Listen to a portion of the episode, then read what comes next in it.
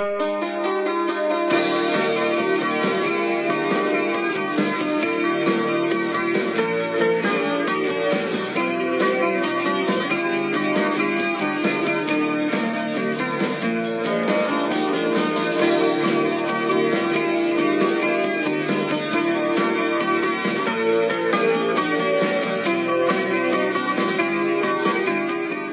David, Hola Luis. Empezamos una nueva aventura podcastera, musical, de recuerdos de esas tardes de instituto, ¿no? Cuando volvíamos de clase y poníamos la radio a escuchar estos temas, ¿no? Sí, Empezamos con Doble Pletina. ¿Te gusta el nombre? me encanta. Eh, ¿Recuerdas esos tiempos donde teníamos esas dobles pletinas para grabar cintas? Bueno, recuerdo los tiempos en, en los que no las, no las tenía todavía y iba a casa de los amigos que tenían doble pretina para poder grabarme algo. Y tenemos ahí, pues, eh, esa posibilidad de, de hacernos nuestras cintas, ¿no? Estamos escuchando, siempre queremos escuch- empezar este programa con un, con un tema de subidón. Y estamos grabando, vamos a grabar viernes seguramente, entonces qué mejor que Friday I'm in Love de The Cure. Sí. ¿Qué recuerdos te trae esta canción? Uh, esta canción, esta canción es de después, ¿eh? Esta canción ya es de los 90 Ujú. y bueno, pues me trae recuerdos de eh, de mi época en, en Tenerife. Cuando estaba yo en Tenerife es cuando escuchaba más esta canción, aunque creo que es del 92 o así, pues, más o menos, ¿no? Es una rara avis, porque ya en esa época los Cure estaban como un poco olvidados. Sí, sí, era... entonces, pum, sacaron esto que dice, bueno, esto parece que la tenían grabada de antes, ¿no? Se les había olvidado meterla en un disco anterior y la pusieron aquí, ¿no? Eh, me encanta esta canción, me, me parece una pasada. Pues vamos a dejar a Robert Mill que siga contando los días de la semana.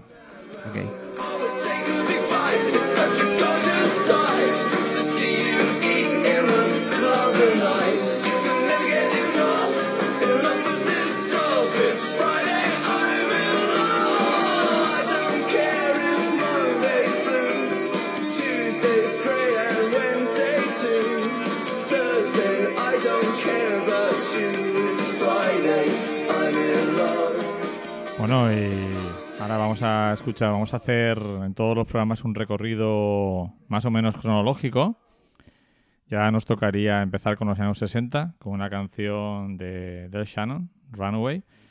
¿Qué, qué nos dices de, de esa canción? Si quieres, la dejamos que empiece con, ese, con esa música tan característica, con ese comienzo que muchos recordarán. Este Del Shannon de los años 50, Runaway, y que nos trae bastante buenos recuerdos. A mí me recuerda a ti. Sí, ¿no? Porque creo que, vamos, fuiste tú la primera persona que me, que me puso esta canción alguna vez en tu casa ahí cuando iba a visitarte. Y bueno, yo no la conocía y, y- y me encanta, me encanta, del Shannon Runaway. Pues allá va.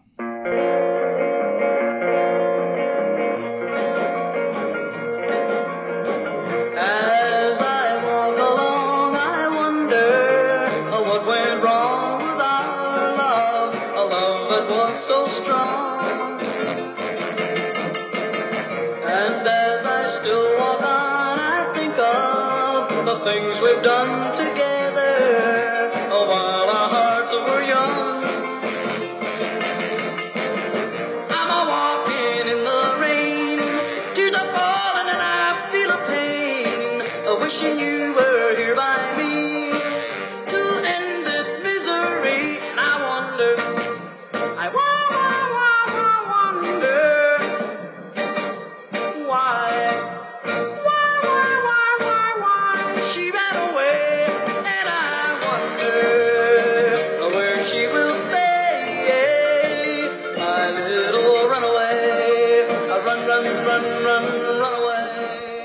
Bueno, pues un one hit eh, wonder prácticamente fue este artista.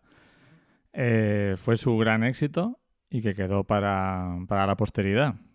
Ah, Estoy viendo ahí que, que murió jovencillo, ¿eh? Murió- Sí, murió. se suicidó, además. Ah, no, no Tuvo problemas familiares, económicos, que generaron problemas mentales, adicción al Prozac, y murió en el 90 con 55 años. Prácticamente olvidado, pero nos dejó esta canción que, que a mí siempre me ha maravillado.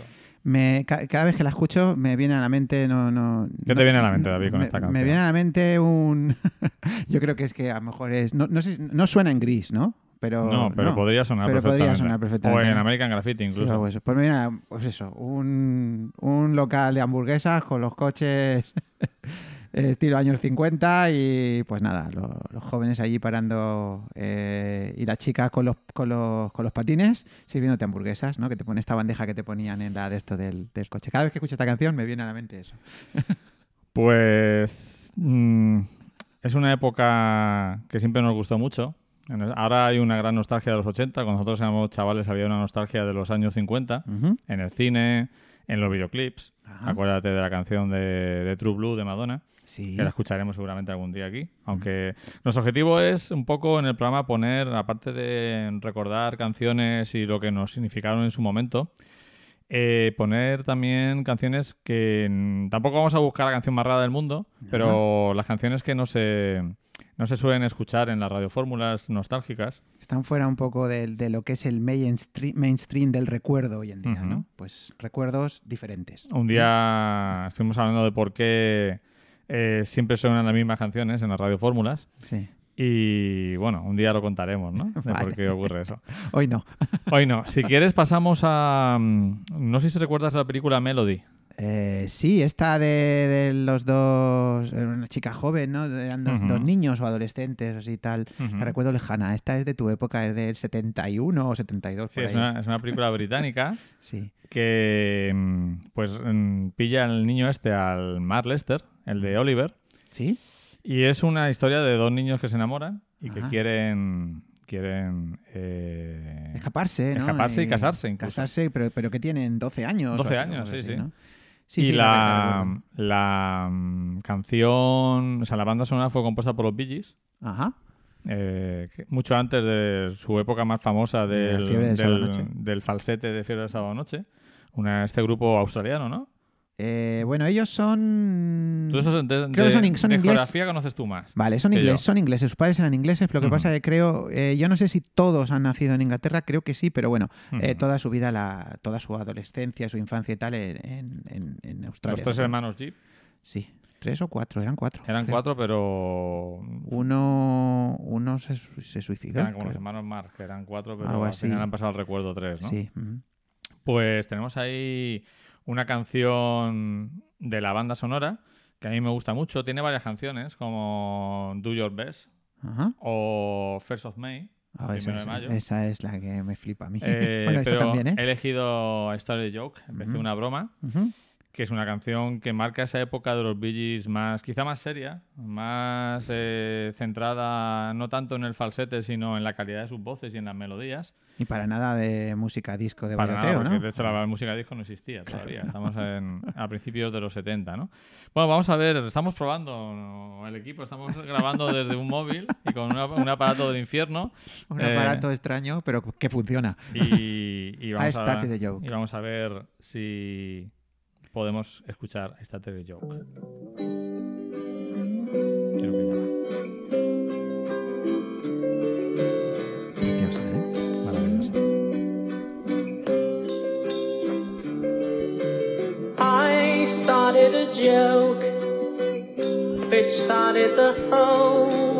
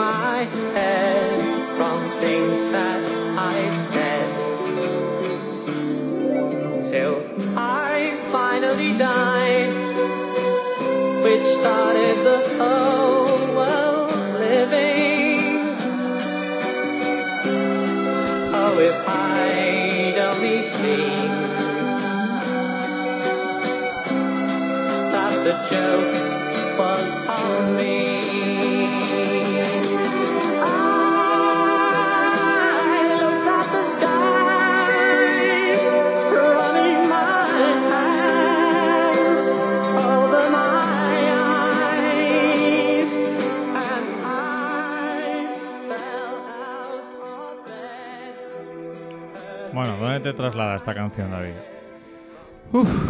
Pues esta canción también me traslada a un tiempo, así, a los, a los, realmente me traslada a los 90, que conseguí un, un disco de grandes éxitos de los, de los Ujú. y bueno, pues estaba esta canción. Y bueno, la, la letra es un poco, es un poco potente, ¿eh? Son de esas letras que, Que, que tú que sabes mucho más inglés que yo, que cuenta la canción. Pues es una letra sobre un tipo que, que bueno, que, que está como, vamos, yo entiendo que está aislado de- del resto del mundo, ¿no? Cuando él quiere contar un chiste, pues la gente llora y cuando él llora la gente se ríe, ¿no? O sea, que está un poco alienado, ¿no? Alienado totalmente, ¿no? Y bueno, pero luego al final algo así que eh, eh, también es como una especie, yo creo que es una especie de metáfora sobre el- lo- la vida, que es un chiste, ¿no? Y entonces él reflexiona un poquito sobre, sobre ello, ¿no? Al final dice, I finally, I finally died, dice. Canciones, además, eh, si te fijas, todas ellas súper bien producidas, ¿eh? Ah, bueno, sí.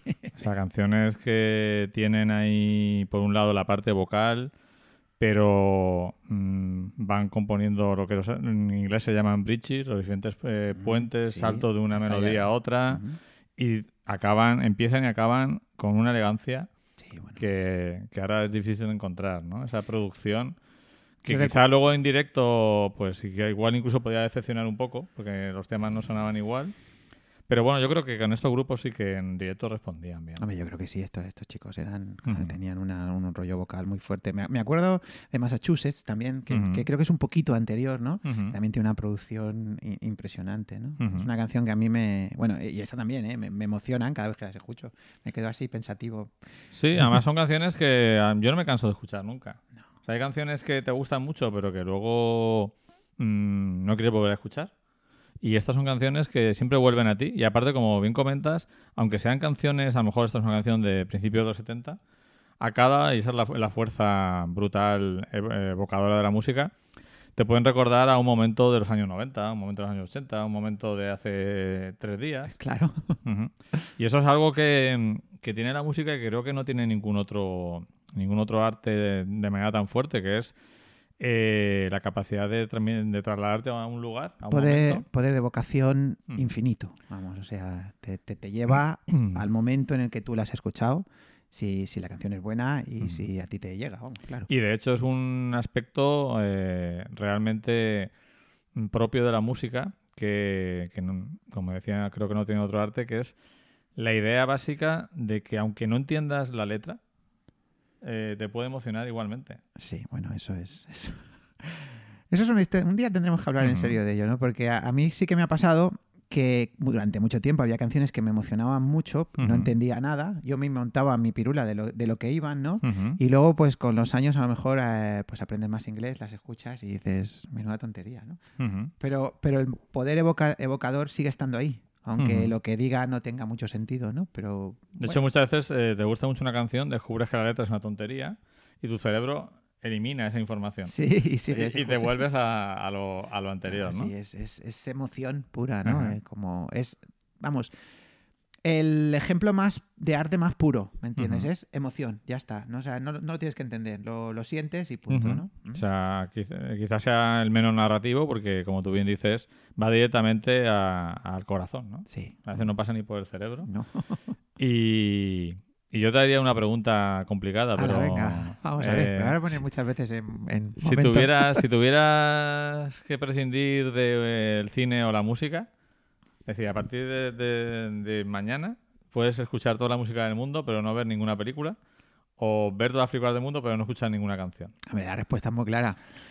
Eh, eliminaría la música, porque en las películas salen canciones. Sí, ¿no? Te pondrías la... Me pondría el trozo de el la, tro- de la sí. película en No, sí, no, ¿no? sí, sí, es, es una, es una buena idea. Aunque Bueno. me encanta la música. ¿eh? Pues si quieres, eh, hacemos un cambio de, de tercio. Uf, esta que viene ahora me gusta, ¿eh? Y esta es una canción que mucha gente conocerá por la versión de Amaral, Ay, no sabía ni que Amaral había hecho una Pues versión. hay una fíjate. versión muy buena de Amaral, pero esta es todavía mejor que queremos poner también algo de música en español. Vamos, a- va a predominar la música en inglés porque nos criamos así un poco, Sí. pero algo de música en español y es la canción de Cecilia, eh, Nada de Nada. Eh, Una pasada. Vamos a ver A si ver entra. si suena.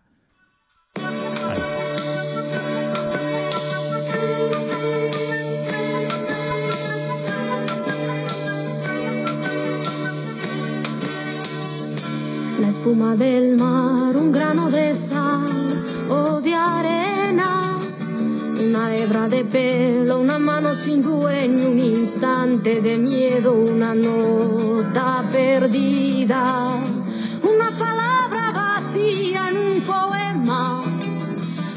luz de mañana, así de pequeña soy yo, nada de nada. Nada de ti, nada de mí, una brisa sin aire soy yo, nada de nadie. Nada de ti, nada de mí, una brisa sin aire soy yo, nada de nadie.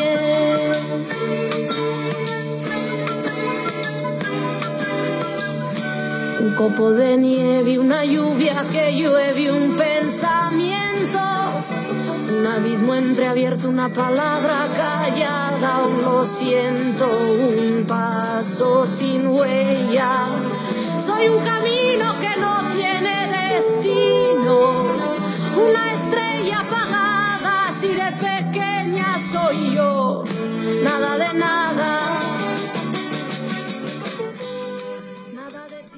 Bueno, que eh, una de las grandes de la música española. Sí, la verdad es que sí. La pena es que tuvo ese accidente, ¿no? Por Murieron bien- varios, se ve que, bueno, las carreteras españolas eran, Eran otra. era- eran otro tiempo y se viajaba mucho por carretera, los músicos estaban continuamente bajando- viajando por carretera. Y bueno, además fue una música que se, se enfrentó un poco al sistema. Sí. Porque pagó multas en canciones en, en directo. Eh, había, ella escribía versiones y luego se las censuraban para el disco, pero en directo las cantaba tal y como había compuesto Sí. y prefería pagar las multas a no cantarlas así. Que ella estudió fuera de España, ¿lo sabes? Hablaba inglés perfectamente Sí, sí. y tal, pero luego can- cantaba en español. A, a mí me encanta. eh, ¿Es tu canción favorita? Nada de nada. De... La más Mm. famosa es el Ramito de Violetas. Eh, bueno, mi querida España, ¿no? España. Eh, Dama, dama. Dama, dama, bueno, a mí me gustan muchas de ellas. No, no, no sabría decirte cuál es mi, mi favorita, ¿no? Mira, en un programa, en, en un nuevo programa que hagamos, te traeré una canción de ella bastante desconocida que encontré un día por allí, se llama Tú y yo. Sí, queremos, queremos, queremos las canciones desconocidas de David. Porque es que resulta que, bueno, yo llegué a, a Cecilia por unas, unas cassettes que me compré en un, en un saldo en el corte inglés o en el Galerías Preciados, creo que era entonces. Ujú. Y bueno, son. Yo creo que es el disco este de grandes éxitos que hicieron, ¿no? Que era, era doble Ujú. y que son 20 canciones, que son las que digamos que casi todo el mundo conoce, ¿no? Pero tiene más. Y encontré una que se llama Tú y yo, que me encanta, y un día la, trae- la traemos y la, y la ponemos. Eh, ¿Cuál es mi preferida? Pues no lo sé. Me gusta mucho una canción que se llama Sevilla, de ella, Ujú. que habla sobre, sobre personifica a la ciudad de Sevilla y me emociona cada vez que, que la escucho. ¿Mm? Esta está muy bien, me encanta mucho. A mí, yo casi, de las que conozco, esta es mi favorita, Ujú. de, de Cecilia. El violetas le- se ha puesto tanto que quizá cansa un poquito ya más. Sí, no, además como es una canción que lleva sorpresa, ¿no? Ujú. Como ya las- cuando la escuchas la primera vez descubres la sorpresa, Hmm. eh, pues ya es un poquito lo- la misma historia, ¿no? Pero bueno, yo siempre relaciono a Cecilia también con Nino Bravo, otro grande al que pondremos alguna canción suya. Porque se murió. Misma también. época, Sí. eh, misma muerte, ¿no? Y fue una época, para mí, magnífica de la música en español, con estos cantantes de la nueva ola, ¿no? Que no tenían nada que ver con, con la música anterior de pues de la copla que me encanta a mí me gusta Bueno, mucho, yo- creo que es- un, un nuevo tipo de, de música La música folk, un poco toda la influencia hippie norteamericana llega aquí un poquito después. Y bueno, pues estos cantantes. eh, y muy bien. O sea, una pena que Cecilia se muriera. Porque si no hubiera, seguro que nos hubiera proporcionado muy buenas canciones, muchas más de las que... Sí, sí. Son pocas, Además- ¿eh? No, no son muchas las Además, que... ella co- eh, componía prácticamente todas sus Sí, canciones. sí, ¿no? y, y gozó de bastante éxito ¿eh? en, en- en- en esa, en esa época. Pues vamos a. Estamos ya avanzando en los 70 Ujú. y no sé si los, los posibles oyentes de este podcast o David conocen algo de Dan Fogelberg. Eh, te lo comentaba antes, me sonaba el nombre eh, es- eh, y la canción me has puesto un trocito antes y me, me- me suena tanto como esta como otra que has dicho que se llamaba Longer, ¿no? Longer es la más famosa. la más famosa. Pero realmente, pues, pues, o sea, me suena. Me suena de esto, no, o sea, no lo conozco. que también murió relativamente joven, con 56 años. Eso veo. Y Dan Fogelberg fue un cantante de esta nueva era de los, de los 80, ¿no? De los, bueno, de los 70, Ujú. en los que se nos eh, empezaban una serie de cantautores como Christopher Cross, por ejemplo, Ajá. que es también A ese, magnífico. a ese lo, a ese lo controlo más. Y Dan Fogelberg lo que pasa que tuvo una vida complicada y una carrera difícil, pero tiene temas como Longer o este Leader of the Band que me parece maravillosa, ¿vale? Vamos a escucharlo. Se nos ha quedado un poquito de por ahí de Cecilia, pero bueno.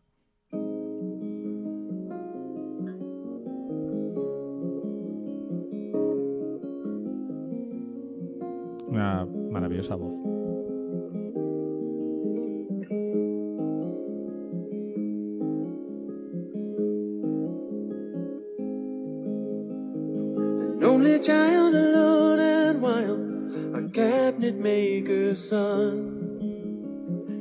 Hands were meant for different work, and his heart was known to none.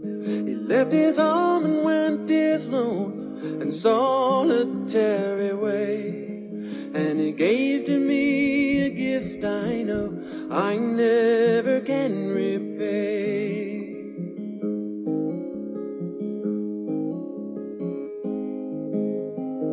A quiet man of music denied a simpler fate.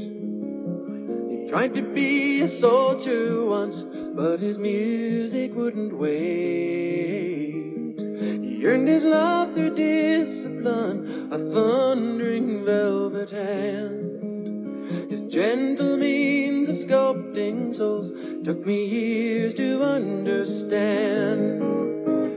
Leader of the band is tired and his eyes are growing old. But his blood runs through my instrument and his song is in my soul. My life has been a poor attempt to imitate the man. I'm just a living legacy to the leader of the band.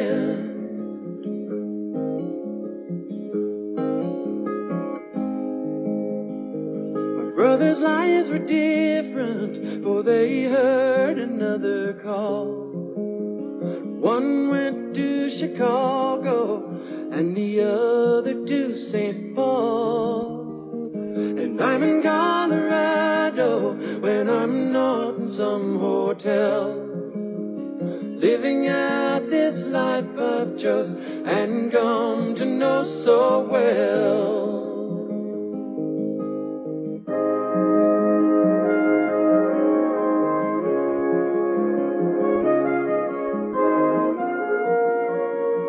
Muy evocador, ¿eh, Luis?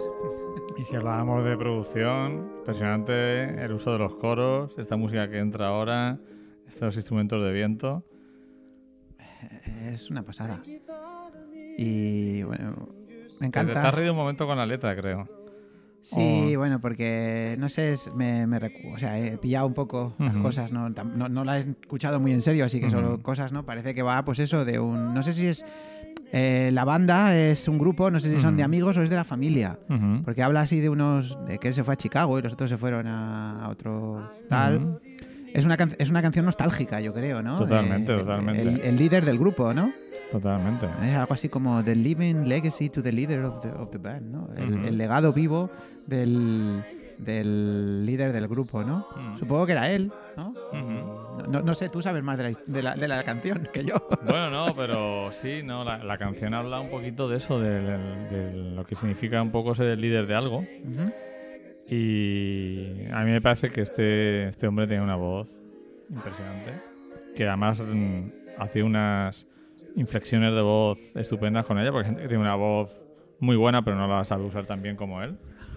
Y, y yo eh, he de decir, esto lo voy a contar como, como anécdota, una cosa que me preocupa mucho, David, Dime, tengo que contártela, porque A me ver. preocupa mucho. a ver. Eh, hay un programa que está haciendo el ínclito Carlos Herrera en la COPE.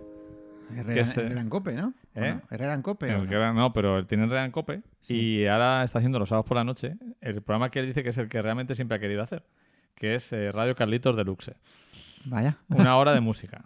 Bueno, eh, él es un, un melómano empedernido. Y me estoy preocupando mucho. ¿Por qué? Porque Porque- te empieza a gustar lo mismo que él. No, no es que me empiece a... O sea, no, no sería así la frase realmente, sino que me preocupa que nos gusta prácticamente la misma música. De hecho, esta canción no es que la descubría por él, pero él me la recordó. Porque Vale. sabes que mucha música que la has oído, pero no la vuelves a escuchar porque no te acuerdas de ella hasta que alguien, o en algún sitio, o en algún cuarto de baño de, de- con el hilo musical, es verdad. la- Suena la- esta música, La, ¿no? la recuerda. Por eso yo nunca he usado el Shazam ese, pero sería útil el, el programa este para detectar canciones. Sí. Pero me preocupa un poco eso, David.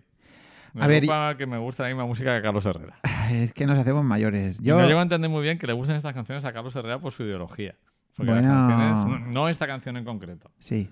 Pero Esta este rollo canción- así más folk, más hippie, más tal, ¿no? ¿Te refieres, no? ¿Qué pasa? Está viendo una interferencia. ¿Así? Pues nos estarán fastidiando. Será Carlos Herrera que nos está ahí. Si quieres, paramos. Vale, paramos un momento. Se para aquí, ¿no? Entonces, eh, me tengo que preocupar, David.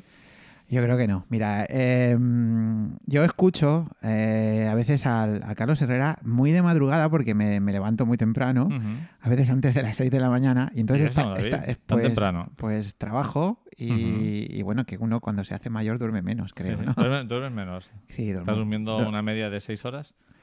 Por ahí, cuando llego, ¿no? Lo que pasa que luego en, en el fin de semana o en la tarde, re- depende de la tarde, no todas las tardes, pero de vez en cuando recupero Te algo. pegas ¿no? una siesta. Sí.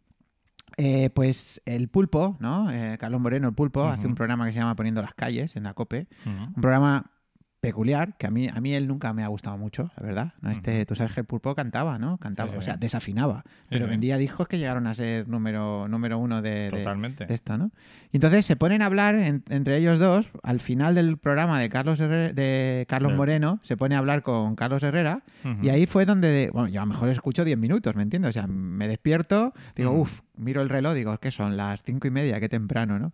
Y intento dormir, pero como no duermo, pues me pongo un poco la radio, ¿no? Ujú. Y entonces ahí descubrí que, que él es un melómano. Yo no sabía que, que- que Carlos Herrera le gustaba tanto la música, ¿no? Y es chulo, o sea, me, me gusta lo que le gusta, ¿no? No todo, ¿no? Está un poco.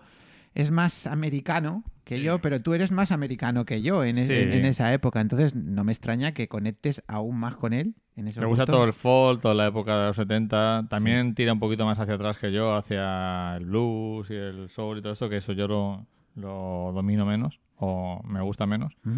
Pero sí me sorprende que, pues, que ponga que un tipo como él ponga canciones de Cat Stevens.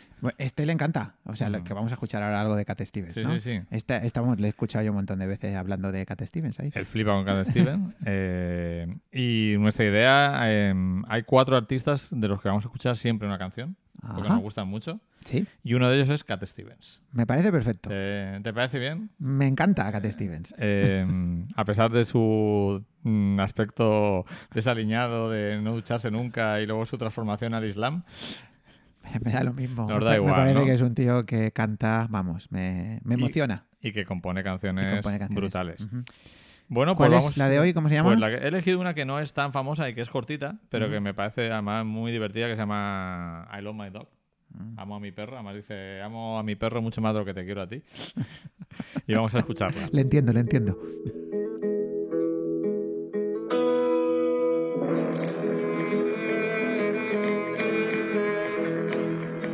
I love my dog as much as I love you. But you may think my dog will always come through. All he asks from me is the food to give him strength. All he ever needs is love, and that he knows he'll get. So I love my dog as much as I love you. But you the fade, my dog will always come through. All the pay I need comes shining through his eyes. I don't need no cold water to make me realize that I love my dog as much as I love you. But you the fade, my dog will always come through. Na na na na na na. Na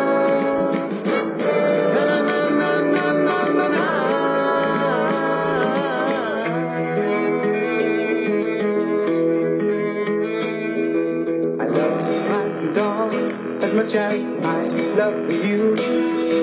But you make the fade, my dog will always come through. Atención porque la canción luego se vuelve loca, ¿eh?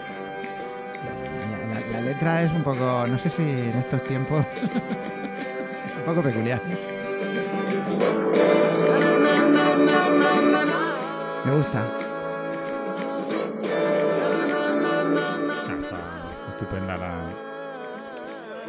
La canción más breve. Esto es de finales de los 70, ¿no? Por ahí, ¿no? O- Principio de los Principio 70. de los 70, vale. Tú, Luis, estás... eh, si te dieran a elegir, venga, tú me has puesto antes que música o, o películas, ¿no? Sí. Y si yo te digo 70-80, está claro con lo que te quedas, ¿no? Es complicado, ¿eh? No te creas. bueno, pues...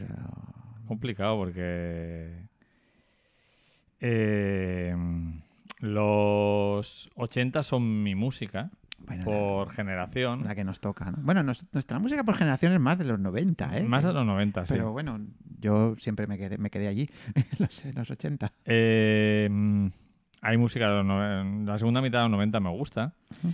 Pero yo siempre vuelvo a, a los 60 y 70. Ya. Mm, es curioso porque tanto en las películas como en la música hay un espíritu, hay un como una cosmovisión, una eh, idea de la vida con la que me identifico un montón sin haber yo no soy claro la gente- mucha gente dice te gusta eso porque fue cuando tú eras joven no no. Quizá era cuando era joven porque empecé a escuchar esas cosas pero no yo no viví esa época. Eso es nostalgia de lo no vivido. nostalgia no vivido efectivamente. Que lo, lo han descrito mucho los, los- tanto los literatos como incluso los psicólogos ¿no?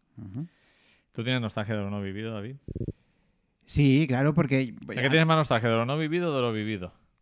Mm, hoy no sabría. Yo he, he intentado, de- a raíz de la nostalgia de lo no vivido, he intentado vivirlo.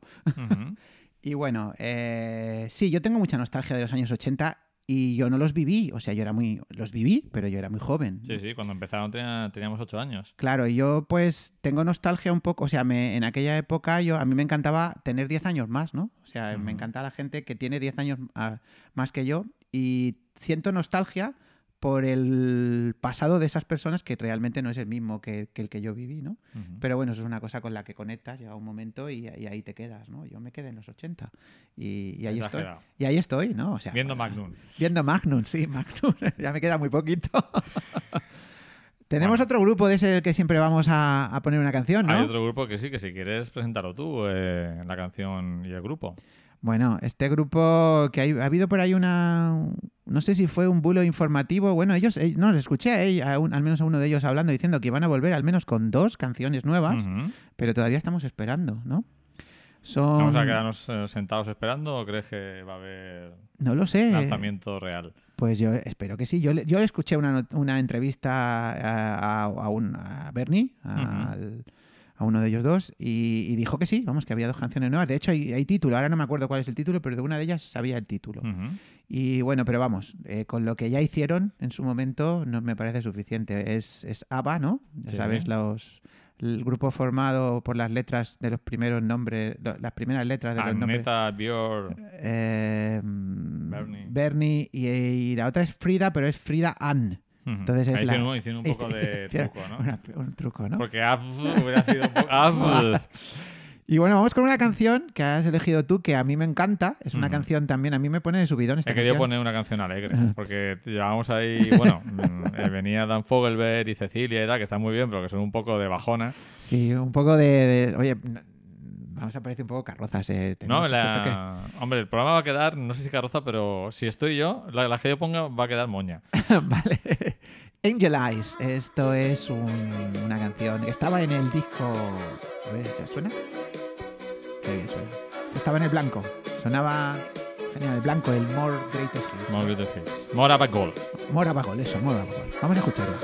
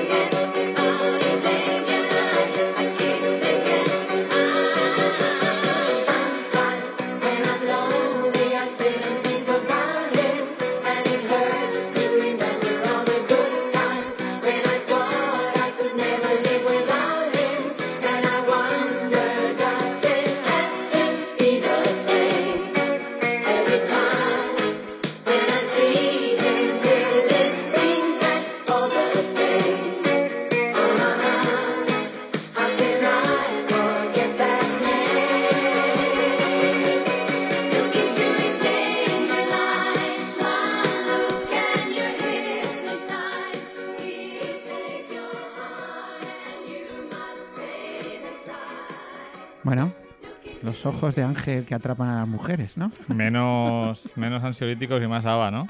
Sí, total. Porque incluso las canciones más tristes mueven algo dentro, pero las alegres es que son un subidón siempre. Total, total. O sea, es una pasada. Esto es. Yo no sé si realmente ya es 80. Si es 80 es muy, muy inicial. Pero, Sí, porque eso se separa muy pronto, ¿no? Sí, pero, pero bueno, suena 80 total. Suena esa, esa alegría de vivir, aunque lo que te está contando es un poco fuerte, ¿no? Es, un- una chica que está completamente atrapada por la mirada de un chico Ujú. que pasa de ella y se va con otra. ¿no? Es que eh, las canciones de aquella época, más una cosa muy interesante es que contaban historias. Sí, es- eran discursivas, que dicen, ¿no? no sé, ¿no? Siempre me acuerdo que hay gente que se queja de eso, ¿no? Hay mucha gente que no le gusta la música de los 70, 80, Ujú. porque dice que es muy discursiva. No sé. Ajá. A mí es que digo, me encanta que me, me cuenten historias, y, pero aparte de eso, si pasas de la historia, la canción te funciona perfectamente como, como alegría de vivir, como tú comentas. Yo, de hecho, yo creo que eh, las películas de Mamma Mía, que no creo que sean grandes películas en sí, eh, yo creo que pocas veces he salido tan contento de un cine. Mm. Y a la gente tan contenta, o sea, tarareando las canciones y, y Eso- disfrutando. Eso me trae a la mente una película que es bastante triste, pero que cuando yo la vi por primera vez salí de salí de, del cine, vamos, con unas ganas de vivir, que es La boda de Muriel. Sí. que, que, vamos, ahí fue donde realmente, bueno, yo conocí a ABBA, pero a raíz de ver esa película fue cuando realmente me enamoré totalmente de, de ABBA, ¿no? Que habla del fenómeno, ¿no? Que habla del fenómeno de, de ABBA en, En Australia. en Australia. Eh, a ver, y donde, bueno, donde Tony Colette, ¿no? Ahí nació, digamos, como estrella, ¿no? En Australia el- mu- la música de ABBA, e incluso a mí lo que siempre me ha fascinado es el éxito que tiene Eurovisión en Australia. Hasta el hecho de que lo han, los han, ya participa Australia. En, de hecho, el año pasado yo estuve en el festival en, en Lisboa y queríamos, aparte de porque nos gustaba, queríamos que ganara la cantante australiana, porque si gana Australia no puede, no se puede organizar allí. Entonces Eh, a lo mejor lo traen a España. No, ella dijo, la- la- ella y la delegación australiana, que, que querían que si ellos ganaban fueran en España. Ah, mira. Eh, por el hecho de ser las antípodas y por, porque España era muy importante en el festival y hace muchos años que no ganaba. Porque no se puede hacer en Australia porque sería una logística brutal llevar a todos los europeos allí, ¿no? Entonces participan pero no pueden organizar si ganan. Pueden ganar, pero Sí. no organizar. Bueno, bien, a ver si, como nosotros, yo creo que no sé si vamos a ganar algún día, ¿no? Con lo que presentamos. Y con... Sí, es complicado, es complicado. Bueno, volveremos a ABBA, toda, to- todos los programas. Todos los programas volveremos a Cat Steven y volvemos a ABBA. Eh, David, ¿te gustan los te gustan los duetos? Pues en general sí, la verdad es que sí. Hay mucha Eh, gente que los odia, lo sabes, ¿no? Yo no, yo no. Pero nosotros somos defensores absolutos. Vamos a escuchar un siempre uno o dos duetos en cada programa. Ah, Y yo he elegido uno que no es muy conocido, porque en, a finales de los 70, a principios de los 80, todo el mundo hizo duetos. Julio Iglesias hizo duetos. sí, hay que... eh, Willie Nelson, Diana Ross, todos. Se pusieron de moda. Y aquí tuvimos a Pimpinela, por supuesto. Eh, pero he elegido uno que yo no conozco a los cantantes. No, no sé si tú los conoces a Johnny Mathis y, y Jane Oliver. Pues la verdad no es que no. Me suena el nombre de Johnny Mathis. Johnny Mathis me suena más. Jane Oliver, he buscado en, en, en internet y parece que fue una tipa que, que, bueno, eh, tuvo bastantes éxitos. ¿eh? Eh, en- de hecho, dice que tuvo ansiedad por el rápido éxito. Estuvo, mm, aparte, tuvo su marido se puso enfermo. Estuvo eh, seis años sin actuar, entre el 76 y el 82. Mm. O sea, después del, a partir del 82. eh, estuvo unos años ahí apartada. Pero yo no, no tengo ninguna, no tengo ni idea de ninguno de los dos. Pero sí de esta canción que me flipa, que es de una película que también me alucina, que es eh, Santa Ines Year, el próximo año a la misma hora, la película de Robert Mulligan, Sí, la película la conozco. con Alan Alda y Ellen Bastin, Ujú. que también sería difícil de que hoy se hiciera. Dificilísimo. Lo sorprendente es que esta es una película amable, eh, familiar prácticamente, simpática. Es una película naif. No es una, quiero decir que está producida y vendida. eh, no es una peli para mayores de 18 años ni nada de eso, ni muy problemática, pero que hoy en día sería muy difícil de ver porque es un, una pareja, un hombre y una mujer que tienen su propio matrimonio y que eh, cada, cada año se ven una vez eh, al año para, porque estar juntos? para estar juntos. Sí. Y eso es la historia, la bonita historia de una infidelidad. La verdad es que era peculiar. Eh, yo la vi hace ya muchos años y me pareció, eh, para ser de Mulligan, me pareció muy divertida. Ah, sí, ¿no? Porque no, te, no te gusta mucho Mulligan. Bueno, me gusta, me Pero te parece aburrido. A veces sí, a veces, a veces me, me aburre. En esta película, eh, y es como muy... ¿En qué película te aburre eh, Mulligan? Uy, ¿cómo se llama esta? Man on the Moon, ¿cómo se llamaba aquello? Eh, Verano en Luisiana. Bueno, en Luisiana. Sí, pero eso ya estaba al final de su, era su última película, ¿no? No lo sé, sí, no, creo que hay alguna más Hay después, alguna ¿no? más, ¿no? Y- Pero Mata a un ruiseñor te gusta, ¿no? Sí, pero El otro. el otro, bueno, esa, esa me encanta. Esa yo creo Mm. que es la que más, más me gusta. Oye, te la sabes tú mejor que yo, las que me gustan a mí, ¿eh? Porque- No, no sé, verano, verano del 42. eh, Sí. Esa te gusta bastante más a ti que a mí. Sí. Es una, y una película que a mí lo que me sorprende es el éxito que, bueno, entiendo, el éxito que tuvo en España, una historia eh, ambientada en el año 42, pero que los, los chicos españoles de aquí la asumían como propia, como sus propias experiencias, porque, Porque nosotros íbamos, íbamos detrás. ¿no? llevamos 30 años detrás, ¿no? También vi alguna, esta, esta que tiene con la con el Steve McQueen y la Natalie Wood, creo que es. ¿Cómo se llama esa? ¿Te suena? ¿Una? Eh, sí, Amor, Amores con un extraño, Amores con un extraño. sobre el aborto. Sí. No sé, me, es, un, es un director que empiezo bien, pero a mitad de película estoy perdido. Y, en, Mm. y en esta no, en la, en la que la, la canción que vamos a escuchar. ¿no? Vamos a escuchar la Tengo ganas canción. de escuchar aquí a la de estas. No, nos vamos por los cerros de Úbeda, ¿eh? Sí, estamos hablando de cine. sí. Vamos a escuchar Vamos a ver si suena. poquito a poco. Spotify nos está. Ahora, Vale, sí. A ver qué te parece la canción. A mí me encanta, me flipa. ¿Y si has visto la película? Me sonará de la película.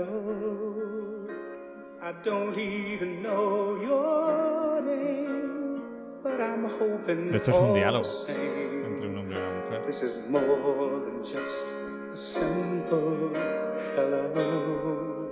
Hello, do I smile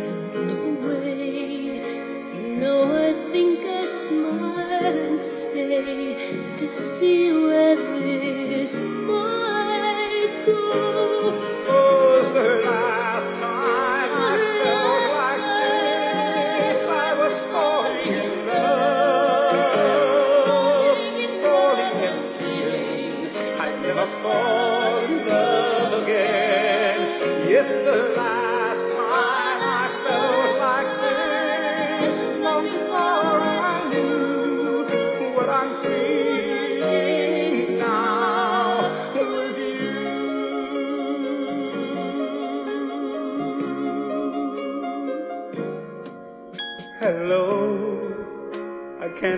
Till we're alone, somewhere quiet on our own, so that we can fall the rest of the way. I know that before the night is through, I'll be talking love to you. ¿Qué te parece? Me encanta y además la, la- la letra y tal me ha, me ha empezado a, re- empezado a recordar más vívidamente la película, ¿no? Que claro, que ellos no se quieren volver a encontrar durante un... pero luego sí, pero luego no, ¿no? Sí, ellos van a, a un sitio así de, de veraneo, pero en invierno. Ella va a unos eh, retiros espirituales Sí. y él va como a hacer, es contable y va a hacer un poco la liquidación de, de las diferentes empresas de allí. Y, se, y además es muy interesante porque ella va evolucionando conforme va evolucionando el país y él es más estático la Analda. Y va mostrando la, la evolución del país. Eh, creo que el tema, estoy hablando de memoria, igual eh, el tema musical de Marvin Hamlish, el músico. Y hay un hay una hay una versión instrumental muy chula, porque en la película suenan las dos, suena la instrumental y luego suena la canción.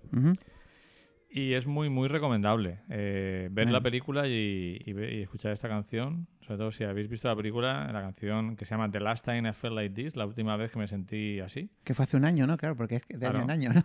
Exacto. que es cuando se juntan, ¿no? Y yo, yo a mí me, me acuerdo que tienen una... Es un poco mm, teatral, ¿no? Porque ocurre, Sí. ocurre casi todo en, en una misma En habitación. una habitación de hotel, Eh, sí, por- sí. Pero va pasándose, ¿no? Me, me gustó mucho la peli, Luis. Hace a lo mejor veintitantos años que la vi, ¿sabes? Pues yo Pero- la vi hace poco con un poco de miedo, igual, pero me, me gustó, me gustó igual- igualmente. Y la canción refleja muy bien el espíritu de- Sí. nostálgico y emotivo de la, de la película. Bueno, otra, otra sección que tenemos eh, en doble pletina es original y copia. Vale, venga. Vamos a escuchar una. De hecho, vamos a escuchar del tirón. Mm. Y. que son dos canciones. Una la versión original y otra un- una versión hecha posteriormente de la canción More Than This. eh, ¿De Rosy Music? de Rosy Music. Ok, pues no sé. Yo conozco la de Rosy Music y la otra no sé quién es. Pues no vamos a decir nada más. Vamos a poner la de Rosy Music y, y luego vamos a escuchar la otra. A ver qué, qué te parece. Ok.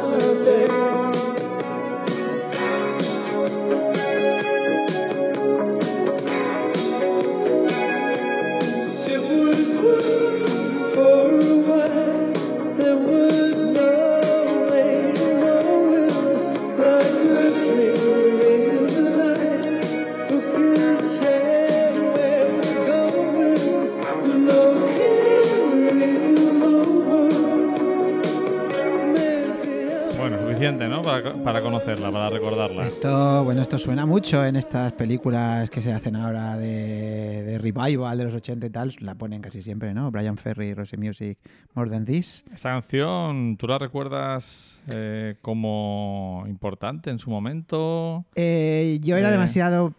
Demasiado, 82, ¿no? Esta demasiado joven. Eh, sí que lo fue, ¿no? Yo creo... Yo recuerdo más, que a mí me pilló más escuchando en esas tardes de radio, Slave to Love. Slave que es to love. De, también de ellos, que se, se parecen un poco, ¿no? Es ese A mí rollo... esa canción me flipa, ¿no? O sea, a ti... More Than This. Sí, A mí me encanta. tanto en producción y demás. Eh, son mis años ya, son los 80, has dicho 82 ya.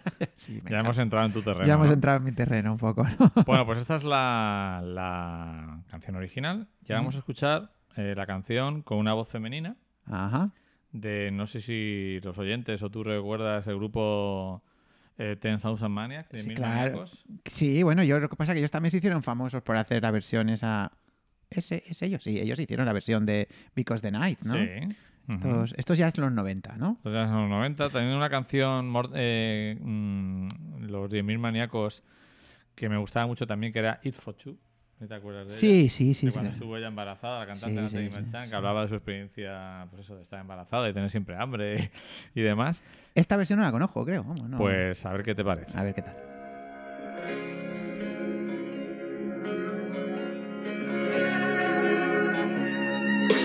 I could feel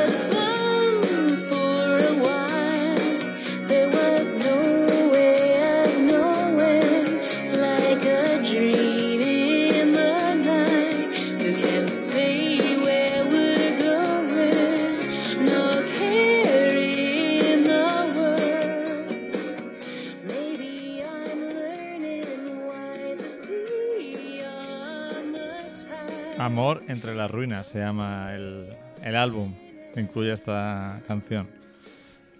Eh, se nota que ya no son los 80, ¿eh?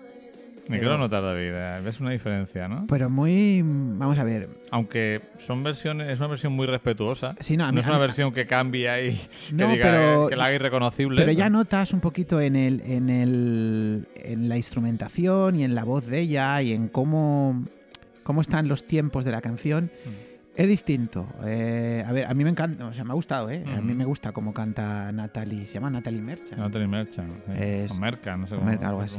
Eh, pero se nota que ya no son porque, por ejemplo, la batería suena mucho más fuerte que en la otra. No sé si te has dado cuenta. Sí. Y tiene un toque indie, un toque de, de- de guitarrita indie, cuatro colegas allí que están, que han, Sí. ¿no? Esto, que, menos bueno, producida, quizá, menos, ¿no? menos producida, ¿no? Mm. Entonces la O capa producida de una manera Una menos evidente, ¿no? menos evidente, ¿no? Entonces se nota que no, que no es lo mismo, ¿no? Eh, si me das a elegir, pues eh, sin ser una de las canciones que más me, me flipan de Roxy Music, ni, ni, ni tampoco es que yo Roxy Music sea mi grupo de cabecera, ¿no? Pero la otra me evoca más cosas que, que esta. Supongo que también es una cuestión ya de, de, mi, de mi rollo mental, ¿no? De cuando las escuché y toda la historia esta, ¿no? Pero está bien, está bien. Yo creo que, como tú bien dices, la de Rosy Music es más envolvente. Eso, eso es lo que, mira, me faltaba la, la palabra. Ah, Ahí como es más rotunda, más completa, ¿no? Es esto, más- esto suena más a casi como un grupo tocando en el local de ensayo. Sí, esa es la idea. sí. Esa es la idea. Sí, Luego, es- realmente la naturalidad cuesta mucho conseguirla también.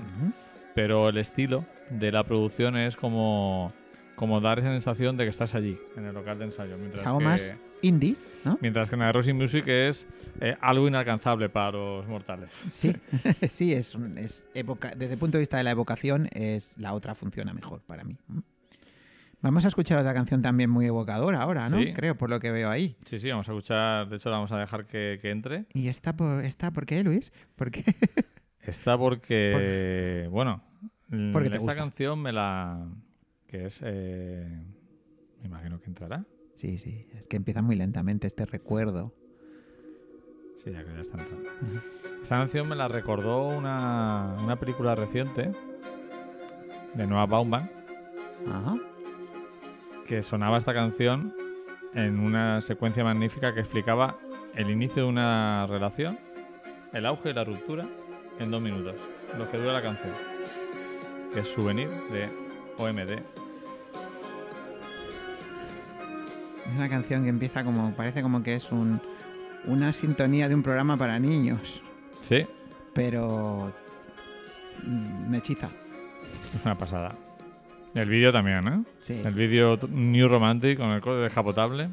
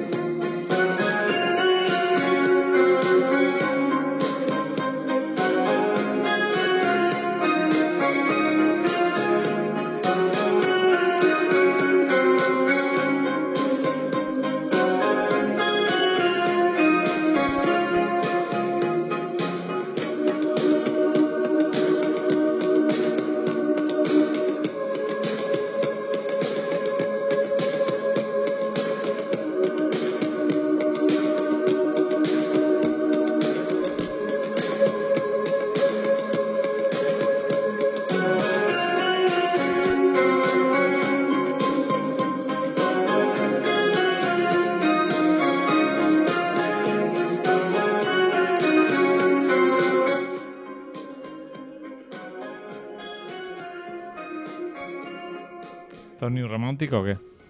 Esto es una mezcla entre los nuevos románticos y, bueno, y la OMD siempre fue tecno, ¿no? Empezaron tecnos, ¿no? Eh, es una, una sensación muy peculiar porque estábamos hablando antes de la producción, de, de que esto te envuelve y tal igual, Ujú.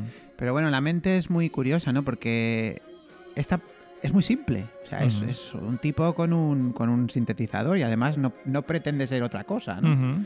Pero me envuelve. Envuelve totalmente, eh, crea esa mitología de principios de los 80 de universidad privada británica. total, total. Oxford, Cambridge, ¿no? Uno se traslada Sí. a, a lugares donde nunca ha estado. Es como, por ejemplo, las canciones de los Smiths. Sí. Escuchas una canción de los Smiths y estás paseando por una calle de Gran Bretaña de los años 80. Y- Con el frío, la lluvia, también el- los principios de Suet también son sí, así. claro. Y, Y nunca estuvimos allí en esa No. época, ¿eh? Nunca estuvimos allí, pero tenemos nos recuerdos claros de, de, de ese, de esa música de New Romantic con grupos como Spandau Ballet o Duran Duran que nos trasladaban allí a eso a esa fría pero melancólica Gran Bretaña y si tenéis la oportunidad de ver el vídeo es maravilloso y... Souvenir. Además, es que además se llama souvenir, se llama Ujú. recuerdo, ¿no? Ujú, Eh, en francés, claro.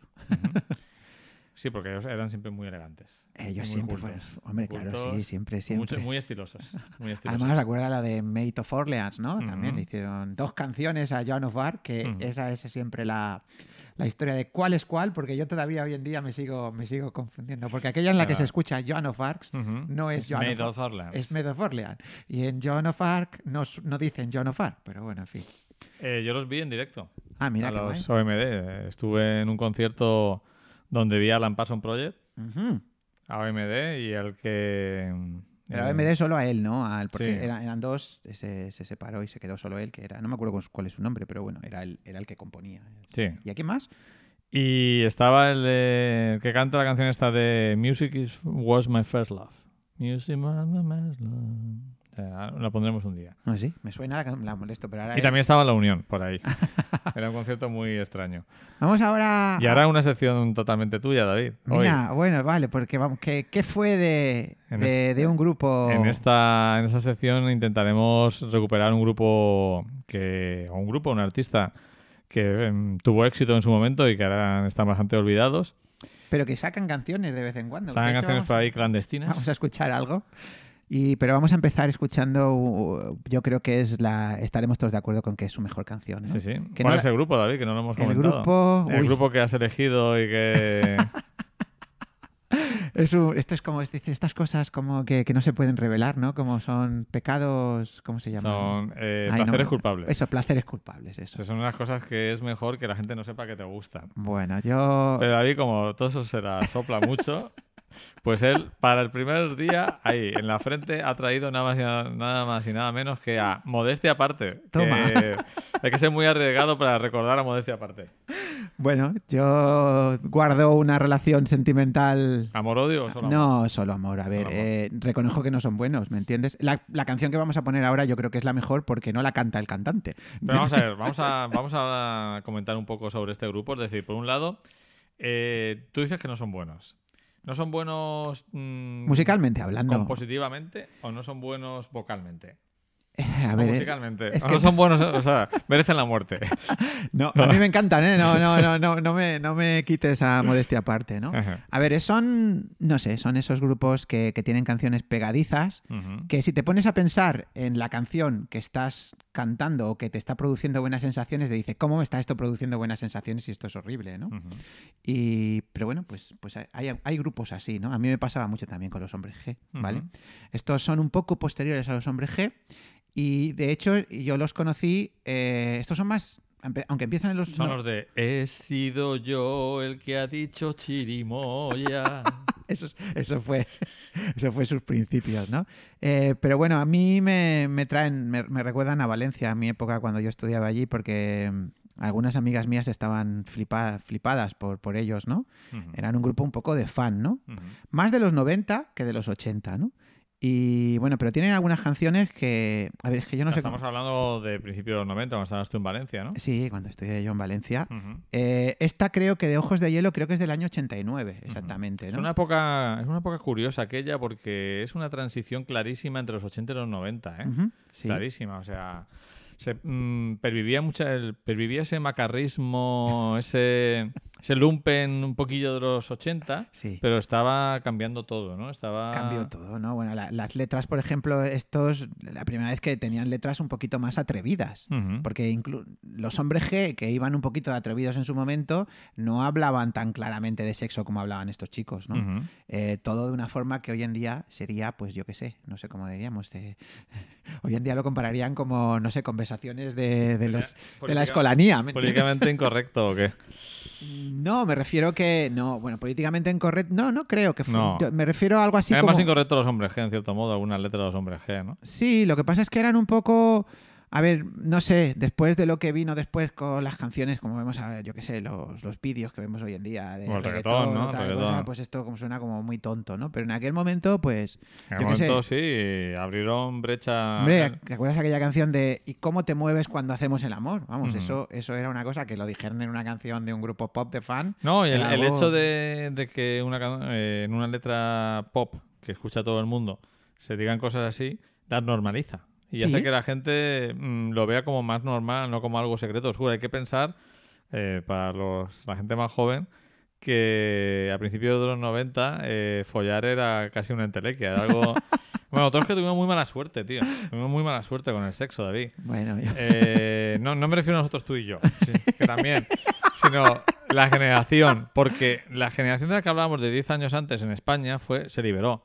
Eh, a finales de los 70 era sexo, drogas, rock and roll, y a nosotros nos pilló eh, claramente la era del SIDA, donde no se sabía muy bien si incluso por darte un beso podías contagiarte. Parece Claro, una bueno. tontería, pero en aquel momento había miedo a claro que había contacto íntimo. Total. No, y además Aparte Eh, de era la, tra- la tradición la todavía. tradición del, del país Sí. y tal y cual. Tú hablabas que la gente se liberó en los 70, cierta parte de la sociedad. Sí, está había, claro. había- existía en los 70 españoles, había mucha parte de la sociedad que, Sí. que seguía afincada en los 50. ¿me Sí, sí, está claro. Y bueno, pues Pero nosotros... nosotros que quizá por ser universitarios, por ser jóvenes, deberíamos haber dado un paso más respecto a esa generación. Pero Dimos un el paso SIDA, atrás. pues, estaba- estaba el SIDA, estaba también una aura romántica que estaba muy bien. Yo no me arrepiento de haber vivido esa época para nada porque pienso que, no sé, es una idea muy personal, que si vives las cosas muy deprisa, mm, luego te puedes cansar de ellas más fácilmente, ¿no? Oye, estoy contigo, Luis. A Ujú. mí me... me- me- me- Esto nos está Me sonando, gusta esa nos está quedando muy... muy... Somos muy abuelos cebolletas totalmente. Sí. ¿eh? O sea, eh, ven- vamos a escuchar Ojos de Hielo, que es una, una canción que a lo mejor a los, la gente de hoy en día no les dice nada. A mí me flipa, me flipa esa canción porque además canta el que canta bien. eh, por tú, El que era, que batería, era el ¿no? batería, ¿no? Bueno, vamos allá. Vamos a escucharla.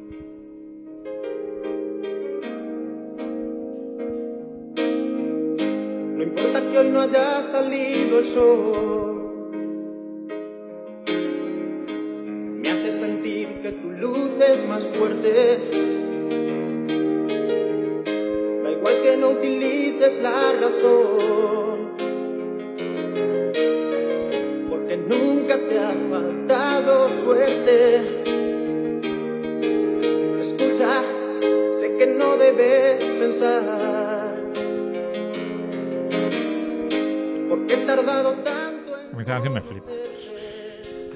A mí me trae muchos recuerdos.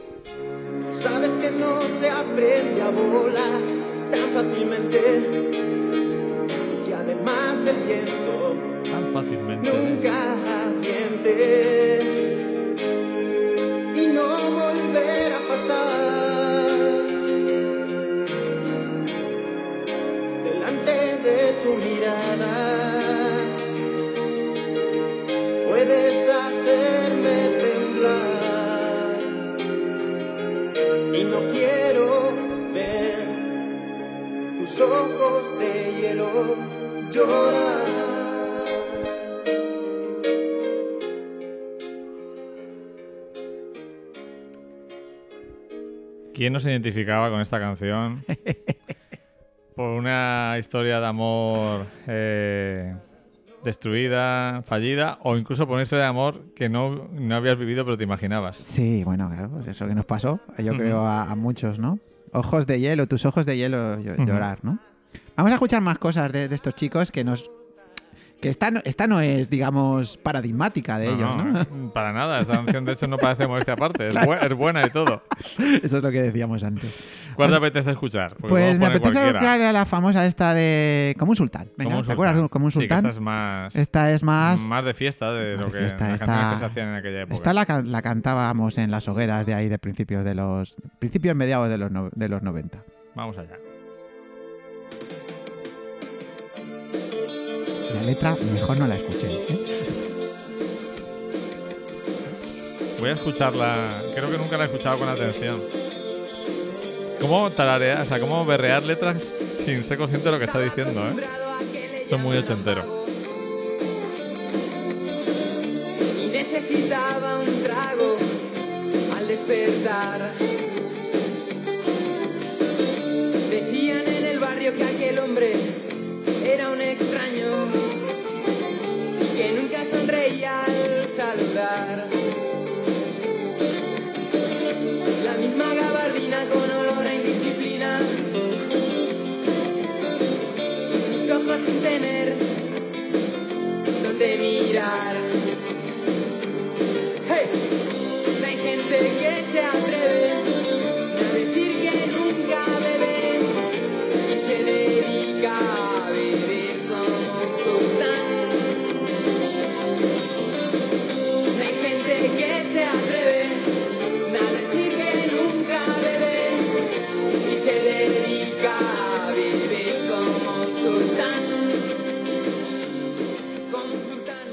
¿Cómo era A ver, David, explícame esto.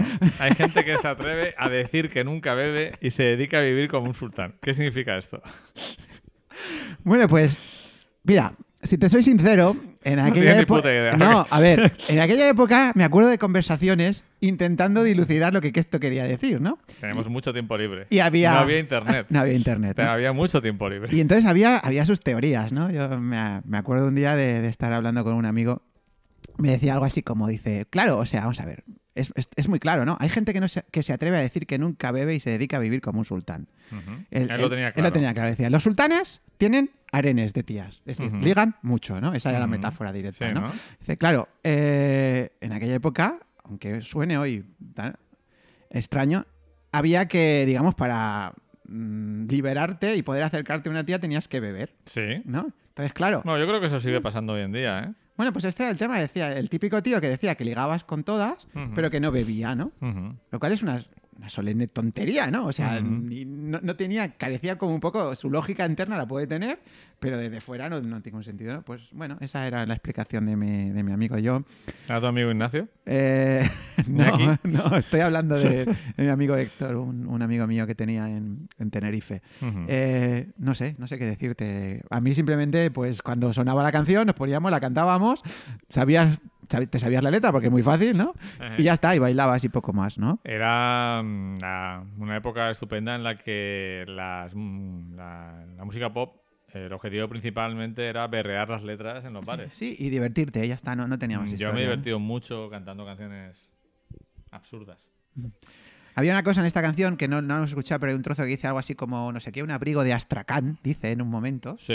Y yo no sabía lo que era Astrakán, ¿no? Hasta que descubrí que es, que es una ciudad rusa, que es donde desemboca el Volga. ¿entiendes? Y la- lo- eso lo aprendí a, a raíz de, Bueno, aprendiste algo. de, alrededor de de- como un sultán. ¿no? ¿Estos eh, son pijos madrileños o qué? Sí, sí, lo que pasa es que eran, digamos, un poco... ¿Conoces un poco su historia o algo? ¿Conoces algo quiénes eran? Porque yo no tengo ni no idea. conozco mucho. Yo eh, son dos amigos que fueron los que se quedaron al final y Portu, que era el que, el que habéis escuchado cantar antes, eh, lo, lo contrataron para que tocara la batería y tal y cual. Y entonces había un rollo entre ellos porque, claro, el tío cantaba mucho mejor y componía mucho mejor porque Ojos de Hielo es de, es de Pero el otro era el líder. El otro que- era el líder, ¿no? El que había creado el grupo, en cierto Sí. modo, ¿no? Pijos. eh, tenían un toque pijo, pero en, en- en su momento eran como un poco ir en contra de los pijos, ¿no? Era un Ujú. poquito el mismo rollo que se... Yo creo que son los sucesores de, de los hombres G, ¿no? En, en- en temporal, aunque compartieron un poco de tiempo juntos. ¿Va a empezar copas rotas? O si quieres te pongo otra. No, ponme copas rotas. Esta canción es em-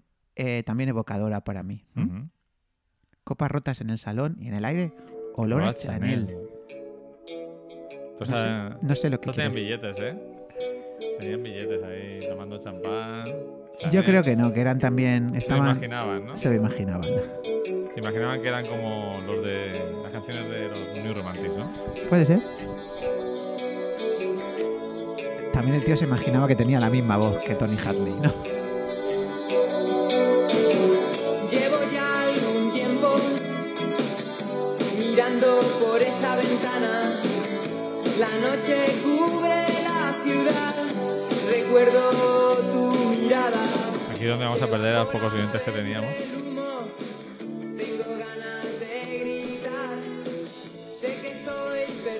Próximo lo eliges tú, ¿eh, Luis? Esto va a ser cada mes, elige uno.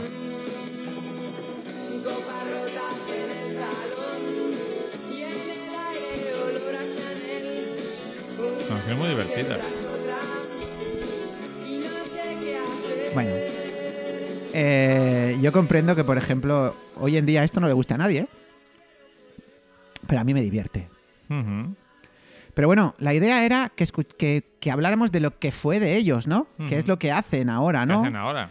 Bueno, Cuéntanos, pues- pues no tengo ni idea de lo que hacen. Pues yo tampoco mucho. ¿Han abierto una clínica de cirugía estética? ¿Qué han No, hecho? no sé. Hicieron una, hicieron una, una canción que me gustó bastante, que yo creo que eh, la podíamos escuchar. Lo que pasa es que vamos a escuchar, hace poco me he enterado, eh, que es una, es una versión, eh, creo que la canción es de 2014, ujú. eh, y es una versión de un, de un tema icónico de los de, los- de la movida madrileña, de un grupo que se llama Mamá, que, al que no conozco, pero que parece ser que en su momento fue, fue bastante famoso.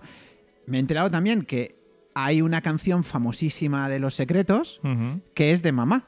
A mí siempre me había gustado. ¿Cuál? esa Nada más. Nada más. sí. Nada más. Me, encanta esa canción. Pues es de, es de mamá. Eh, entonces, tiene una canción. eh, lo que vamos a escuchar ahora creo que es la canción de mamá, ¿no? Sí. Que es la que has podido conseguir. Eh, se llama Ahora y que canta mucho mejor el cantante. Canta mucho mejor, sí.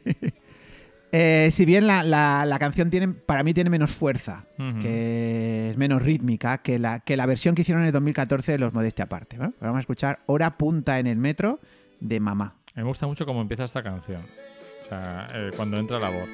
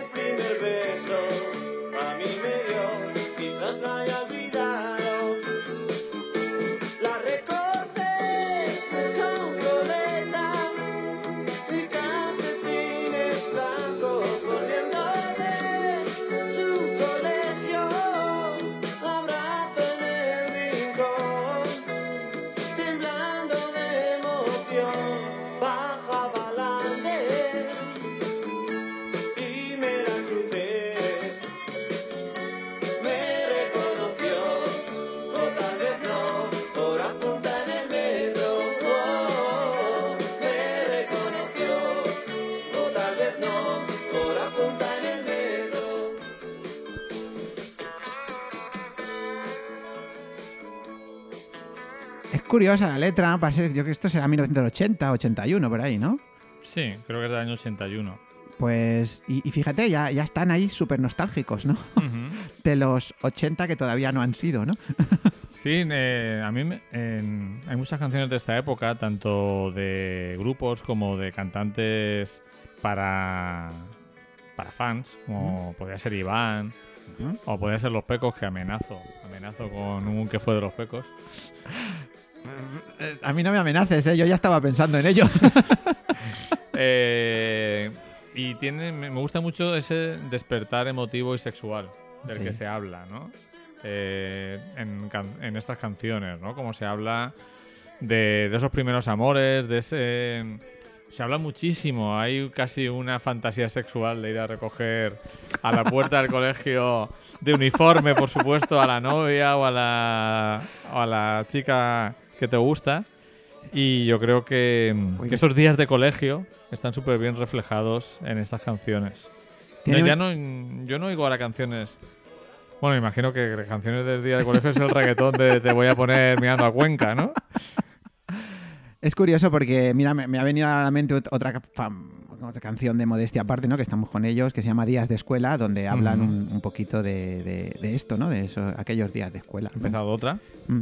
Empezado como un sultán, pero vamos a pasar. Vamos si a pasar, quieres. vamos a poner una de las nuevas, ¿vale? Ella, ¿cuál? Mi generación. Mi generación. Esta es una canción donde hablan un poquito, pues eso, de ellos se, hace- se ponen Pues un ahí poco, va mi generación. un poco serios y cuentan, hablan de, de qué fue de, de ellos. ¿Es posible que aquí cante peor todavía el cantante? Yo creo que sí, ¿Ha ido a peor este hombre? es probable. Pero esta canción es interesante. Yo no la conocía, pero la vi y me gustó la letra. ¿Dónde están los que gritaban fuera? Era la primavera del 86. Que habrá sido del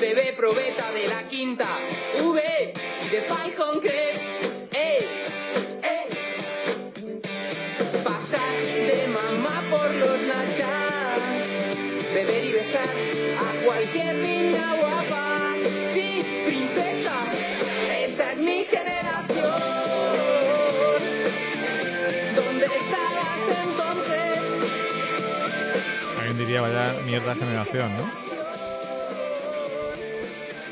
Que tendrán 50 años así.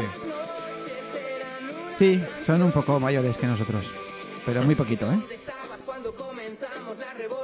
Eso es verdad. Cuando todas las noches era una canción.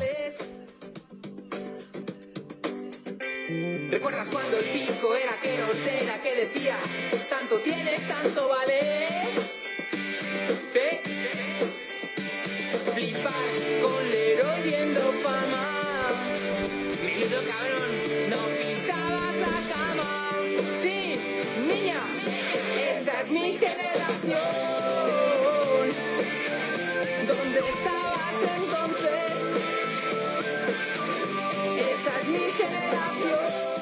mérito grabar tantos discos cantando tan mal, ¿eh? Bueno, vamos a terminar ya con ellos, ¿no? Yo creo ¿Qué que si no. escuchar? Pues me apetece escuchar una canción que cantan los dos. Que en, que en su momento eh, no fue de las más famosas. Yo la conocí después, mm, ya bien entrado en los 90, pero es una canción que me parece que, que está muy bien, que es mu- musicalmente no está mal, sobre todo porque de vez en cuando escuchamos la voz del otro. Y, Del y- disco, según pone aquí, la línea, la línea de la vida. sí, que se llama Ella todo lo hace bien. ¿Es una canción pro feminista? ¿Ella lo hace, es, es irónico o realmente ella todo lo hace bien? Eh, a ver, a mí me gusta la letra de la canción. Vamos a escuchar la letra y después, si Vamos quieres. a ver qué- qué dicen. ¿Qué dice la letra? Feminista no es.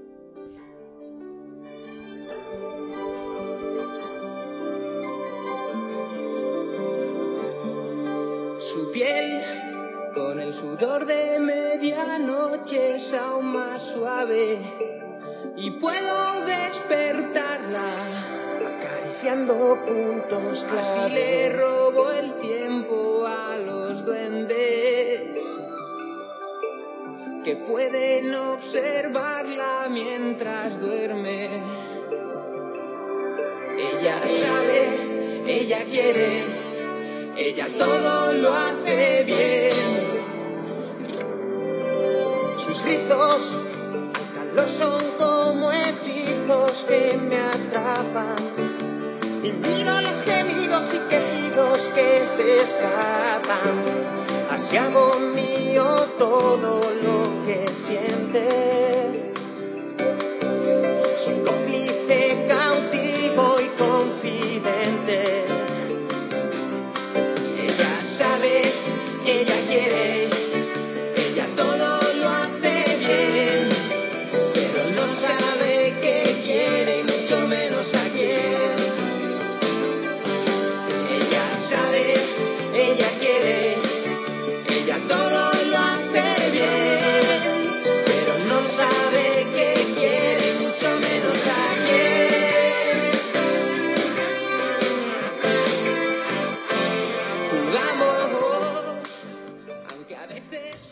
yo creo que es una oda a la mujer, pero no. Es una oda, pero no la ensalza al 100%, ¿no?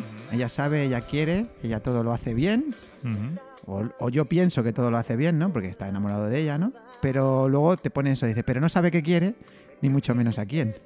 Con lo cual, eh, al mismo tiempo la. No sé si la critica, la describe, no sé cómo. No sé Es estupenda, pero... pero, pero es un caos, ¿no? sí, bueno. A mí me gusta esta canción bastante. No, además la mezcla de las dos voces... Sí, funciona, Ayuda. ¿no? Claro, cuando está el otro solo no funciona, ¿no? No, incluso te diría que al estar todos juntos es una mezcla perfecta, ¿no? Sí, Porque da el tono desenfadado del que canta mal y el tono serio del que canta mejor. Porque Ojos de Hielo quizás sea, a mí me flipa, pero es una canción más baladón, ¿no?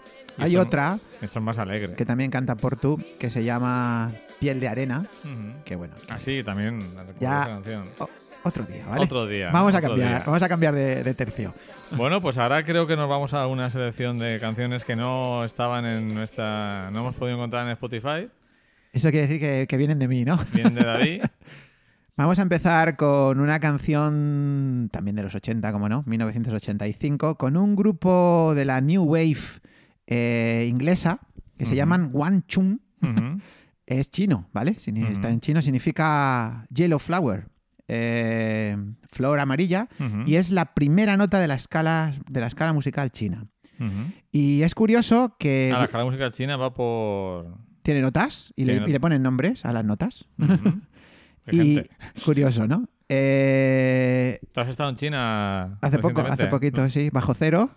¿Lo recomiendas? Pues no mucho, ¿me entiendes? Estuviste pasando mucho frío, ¿no? Y en una escala, ¿no? En una escala, sí. Eh, bueno, vamos con la canción. To Sí. Live and Die in LA, que es una de las películas que a ti te encantan. Sí. ¿Mm? Y bueno, William Fredkin, eh, cuando estaba rodando esta película, ¿no? Vivir y morir en Los Ángeles. eh, es una película de acción así muy ochentera, ¿no? Pues buscó a estos chicos que eran relativamente famosos en Estados Unidos, en España yo creo que nadie ha oído hablar de ellos, o muy poca gente ha oído hablar de ellos, para que le compusieran la canción a esta, para esta película, ¿no? Y bueno, a mí me encanta esta película eh, y me encanta esta canción. Vivir y morir en Los Ángeles con la flor amarilla. Pues ahí va.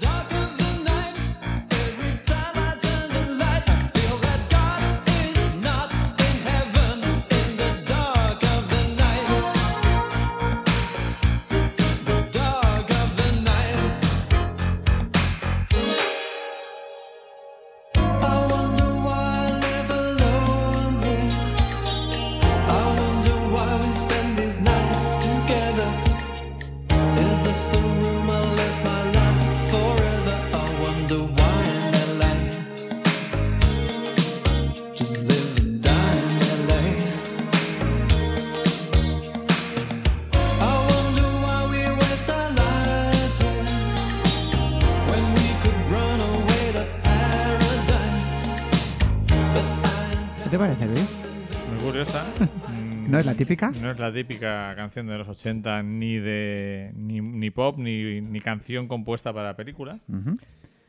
Eh, pertenece esta película a ese subgénero que llaman thriller angelino. Está esta película, ¿no? Está Ladrón, por ejemplo, de Michael Mann. Está Driver, creo que también es en, en Los Ángeles. Más reciente, bueno, también está A la mañana siguiente. Sí, la de Lamet. ¿m? Ese estilo así modernillo de los 80, donde las cosas ocurren en naves industriales de artistas eh, plásticos, ¿no? Y luego ya, bueno, también Drive, eh, posteriormente recuperó ese Esa idea, estilo, ¿no? ¿no? Ya hay muchas más películas, pero a mí me... Prefiriendo el thriller en Nueva York, porque creo que es el lugar perfecto para el thriller, eh, me parece que mm, los thrillers ambientados en Los Ángeles tienen mucho encanto. Es curioso lo de este grupo que gozan de bastantes. Tuvieron bastantes eh, Sí, yo éxitos no- en. lo eh, desconocía totalmente. pero aquí no. Aquí na- Y aquí cuando me lo pasaste empecé a buscar información. Dance Hall Days, creo que es un- una de sus canciones más famosas. O Everybody Have Fun Sí, Tonight. tenemos además una que hemos descartado por falta de tiempo, que era Fire in Twilight, Que de la banda en- sonora de eh, Club de los Cinco. Ajá.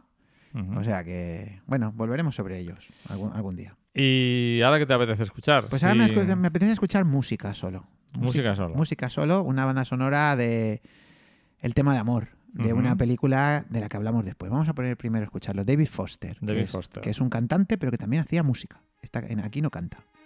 Vamos a ver qué tal.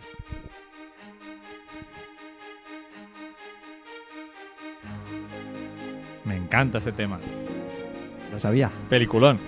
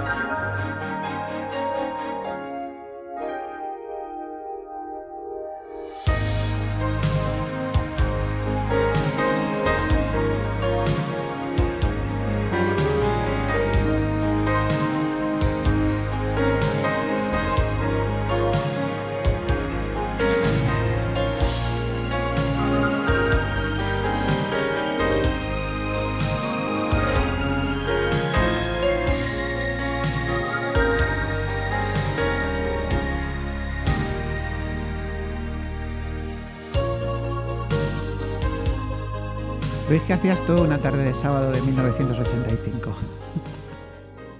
Pues seguramente... Bueno, había dos planes. A ver, ¿qué planes? Si me quedaba en casa, Sí. pues veía... ¿Qué sería en aquel momento? ¿Aplauso? ¿Tocata? Mm, ya- Tocata, tocata. esa, tocata, eh. Vería Tocata y probablemente MacGyver o la fuga de Colditch, mientras escuchaba por la radio los partidos de la ACB, que en aquel momento el baloncesto estaba muy pujante, y a lo Sí. mejor jugaba las cartas con mi abuela y mi padre, las tres cosas a la vez. que era esa, esa edad en que puedes hacer tres cosas a la vez. Y bueno, también MacGyver, Sí. MacGyver, la fuga de Colditch, Sí. series de aquella época. V. V, Por ahí. V, V. Y si tenía plan con amigos, pues nos íbamos al cine a ver alguna película tipo Espías como nosotros, o Life Force, o Admiradora Secreta. ¿Y, ya está? ¿Ya está? ¿La, ¿a ¿Esta la fuiste a ver al cine o no? Esta no. no, esta esta no. no. O sea que no fue muy promocionada en su momento. Todavía no hemos dicho cuál es. y luego, pues Bolera, o irse a galerías preciadas a ver discos eh, vinilos que no nos podíamos comprar. Por ejemplo, el de Madonna, Claro. que, que salía ahí con el, en la ropa Con el corpiño. interior, con el corpiño encaje. Sí, sí. Esas cosas que hacíamos los Like a adolescentes de aquella virgin, época. like a virgin. La que Virgin. Y esta es una película totalmente, para mi gusto, infravalorada. Me parece que es una de las películas que mejor refleja eh, la sensación que tienes eh, al acabar la universidad. Ajá. eh, de desorientación de, bueno, ahora ya he estado toda mi vida estudiando y ahora qué, qué tengo que hacer, ¿no? Me parece, por ejemplo, el papel de Ron Love. Está estupendo. Bueno, está Ron Love, está Demi Moore, está Andrew Emilio- McCarthy, Emilio Esteve, está Emilio Estevez, está Están Jude todos. este, Jude... Jude Nelson. Jude Nelson. Están todos. Está Mary Win- Winnigan también. Sí, sí. Está eh, Ali Sheedy. Sí, Ali También. Sheedy, Ali Sheedy. Entonces. Eh, Bueno, San Elmo punto de encuentro, vamos a San decirlo Elmo, ya, punto ¿no? de encuentro del siempre criticado y menospreciado Joel Schumacher. Joel Schumacher. Antes de que se convirtiera en un director, digamos, mainstream total, ¿no? Además, en esta época se ve como todavía estábamos un poquito alejados del mundo, eh, porque el personaje de Andrew McCarthy, que quiere ser escritor, es un desengañado del amor todo el rato, y dice una frase en inglés que está súper mal traducida en español, porque Ajá. dice love sucks, la- el amor apesta. Sí. Y aquí está traducido como el amor chupa. Que yo no entendía que quería decir eso. O sea, que como que te deja consumido el amor, te deja ahí todo flaco, no sé. Y dije, madre mía, digo. Ni los traductores traducían bien en aquella No, época. Totalmente, eso es. No se, se ve que no se conocía ese, es- ese, ese giro, ¿no? Ese giro. Ujú. Pues como Shaq es chupar, pues el amor chupa. No, el, el amor apesta. Ujú. Tú Eh, la hace mucho tiempo que no la has visto, ¿no? Hace, hace, pues a lo mejor 5 o 6 años. Mm, La yo es una película que veo de la- vez en la tengo en cuando. la playlist, ahí en... Sí, ¿no? Está en el... Bueno, yo no tengo playlist, yo tengo un pen conectado a, a la televisión y está allí. Y pues no tardaré en volver a echarle Es una peli para, pues eso, para saber lo que te vas a encontrar. Es una peli de los 80, de grupo de amigos. Pero creo que es bastante más adulta que la mayoría de la aquella época. No se va hacia, hacia lo facilón, hacia los picores del sexo, sino que plantea, a mí, por ejemplo, el, el personaje de Demi Moore me llega a compungir. Sí. Me recuerda también un poco Cuando a se otra... encierra allí en esa, Sí. en esa, en esto y no... Y abre todas las ventanas para morirse de frío. Sí. Porque esto, esto es en Chicago o dónde es esto? Pues a mí no me suena. Los Ángeles no es y tampoco me suena Nueva York. Es un sitio de frío, ¿eh? Si es un sitio yo, pero no sé si es una gran ciudad. No lo sé. Y me recuerda un poco a otra película estupenda, con, también con Love y Demi Moore, que a mí me gusta ¿Qué pasó mucho. anoche? ¿Qué pasó anoche? Sí, esa sí que es en Chicago. En Chicago seguro. Además escrita por David Mamet. Bueno, de tu lista esta extra Spotify, Bueno, pues vamos ¿Qué a te apetece esto escuchar siempre ahora? es- vamos a poner, vamos a traer siempre que pueda una canción de estas que es súper desconocida. o sea, que no la conoce nadie. nadie, ¿no? Nadie.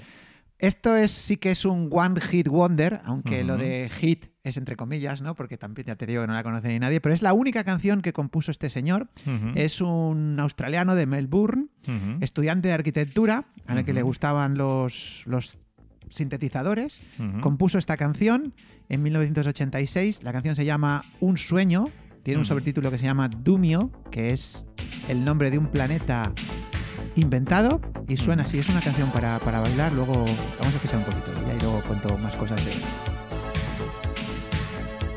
idea, David. Lo sé. A ver si te gusta.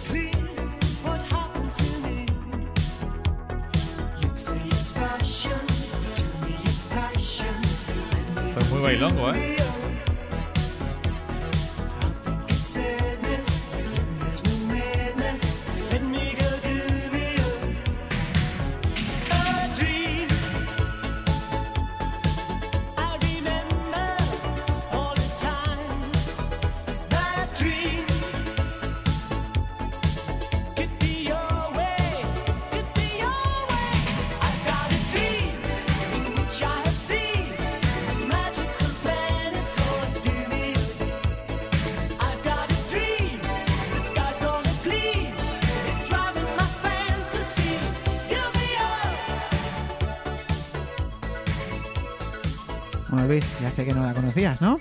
No, pero me gusta. Me Sí. esperaba una cosa mucho peor. Es un poco de italo disco, ¿no? ¿Sabes, sabes, sabes el término Sí. italo disco? Aunque es un término totalmente erróneo, porque no todo el- la música disco viene de, Italia, pero como en es un término afín- eh, lo han acuñado los, los norteamericanos, ¿no? Ujú, Eh, incluso los sudamericanos también le llam- lo favorecen, ¿no? Porque empezó pues la música electrónica, digamos así, un poquito más bailable, empieza a principios de los 80, incluso finales de los 70. Más facilona también, Sí, pero muy divertida. muy divertida en Italia y bueno, pues ya se queda como este. Tenemos que este traer, el próximo tenemos que traer cosas de Italo. Sí, sí, yo trae, traeré Sí. y además cosas raras que no. Cosas raras, ¿no? no he visto. En esta canción hace muy poco que la conocí y bueno, es una pena porque eh, este señor se fue a estudiar arquitectura eh, a Columbia, a la Universidad de Columbia. Y bueno, pues al final es como él es como muy afrancesado, ¿no? De Ujú. hecho, es un arquitecto de, de cierto nivel en, en París. Ujú. No ha vuelto a tocar un sintetizador en su vida Y a cantar, ¿no? Lo perdimos, ¿no? Lo, perdimos, para la música. No lo sé, perdimos. por- Robert Grace. Robert Grace, de Melbourne. preguntaremos a Flavia a ver si conoce a Robert Grace no como creo, arquitecto. 1980. Como arquitecto. Sí, bueno, eh, por internet podéis buscar. eh, ha perdido los sintetizadores y el pelo, ¿no? Ahora Sí, ya no, ¿no? Tiene, no tiene pelo. Y bueno, pues es un arquitecto franco-australiano de bastante renombre Y hoy en día, ¿no? vio que había más pasta ahí, ¿no? Sí. Pues no, la verdad es que la canción me ha, me ha encantado, ¿eh? De verdad. Me alegro. Me, me- me la, me la pondré, porque claro, esta no la, en la lista no la tenía, Claro. porque la, la de Spotify la he escuchado varias veces. De hecho, he intentado que hubiera música más animada, más tranquila, que no fueran cinco, cinco canciones lentas seguidas, para no dormir a la gente, pero esta no, no la conocía. Y otra sección de, que vamos a tener es eh, hablar de un grupo poco conocido. Ajá. Nuevamente la, la va a hacer David, que es el que conoce grupos poco conocidos. De los 80, ¿eh? De los, sobre todo los 80, ¿no? Bueno, te conozco también de los 70, pero de los Y- 70 controlas tú más. Y si quieres, pues nos. Pues nos vamos a hablar de, de, de este los, grupo. de los Icicle Works, que es algo así como los tra- trabajos en hielo, trabajos de caramba, ¿no? Que pues es- son un grupo de, de Liverpool ujú. Que gozó de cierta repercusión en los 80, ¿no? Empezaron en el De 80 Liverpool. De Liverpool. En el 81 empiezan. Porque en más, más de una vez hemos comentado que nosotros vivimos la, totalmente los 80 con todos esos temazos que llegaban todas las semanas. Pero a veces mm, hemos, sobre todo tú que has investigado más, has llegado a la conclusión de que, Se nos escapaban. que, que quizá hemos visto solo, no te digo la punta de iceberg, pero a lo mejor solo medio iceberg. Pues sí, porque por ejemplo aquí eh, los Icicle Works tienen cuatro o cinco canciones que a mí realmente me, me encantan. Hace muy poquillo, a lo mejor hace un par de años o tres que los, que los conocí, ¿no? Ujú. Vamos a empezar con Love is a Wonderful Color, que es su mayor éxito del año 1984. Ujú. Del, es su segundo disco y se llama como ellos. Icicle. Pues vamos a escuchar Love is a Wonderful Color.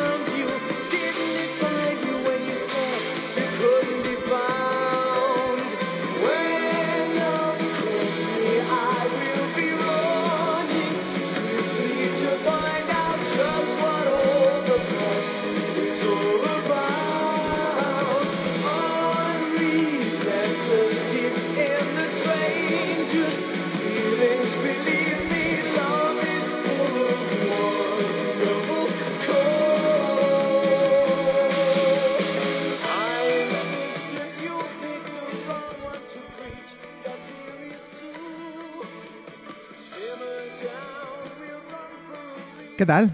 Pues la verdad que al principio no daba un duro por la canción.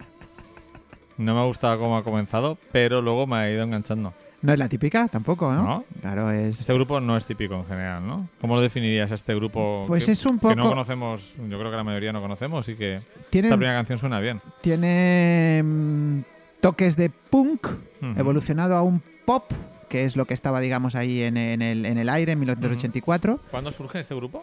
En el 81 En el es cuando 81. están, pero hasta el 84 no consiguen grabar, digamos, un disco. Tienen un EP del 81, del 82 Ujú. y este, este es el primer, el primer éxito. El, primer éxito. Esta no es la canción más famosa. Pero la más famosa a mí me gusta menos. Me gusta esta, yo creo que es Esto suele ocurrir muchas veces. y tienen un toque indie. No sé si, no sé si lo estás viendo, ¿no? Ahí, Sí, o sea, 1984. Suena como más moderno de, o sea, de lo habitual. Casi podría ser un grupo de principios de los 90. Sí. Y bueno, a mí me gustan. Tiene los títulos de sus LP son muy curiosos. El segundo, el tercero, digamos, que es el segundo, digamos así, ya de larga duración, se llama The Small Price of a Bicycle. Ujú. El pequeño precio de una bicicleta. Y Ujú. el tercero, del que vamos a escuchar, vamos, vamos a escuchar otra canción, ¿no? Vamos, a, Ujú. vamos a poner, eh, si quieres algo así más rockero, es Understanding Jane. Entendiendo a Jane, Entendiendo a Jane. ¿se puede entender a Jane o no? Pues parece que no, ¿no? Parece que no, ¿no? Y el, disco, el título de este disco es muy curioso. Eh, si quieres acabar con tu enemigo, canta su canción. Se llama así el título. Ujú. Y este fue uno de los singles, Understanding Jane. A ver qué le parece a la gente. Vamos a escuchar Understanding Jane. Parece más rockero.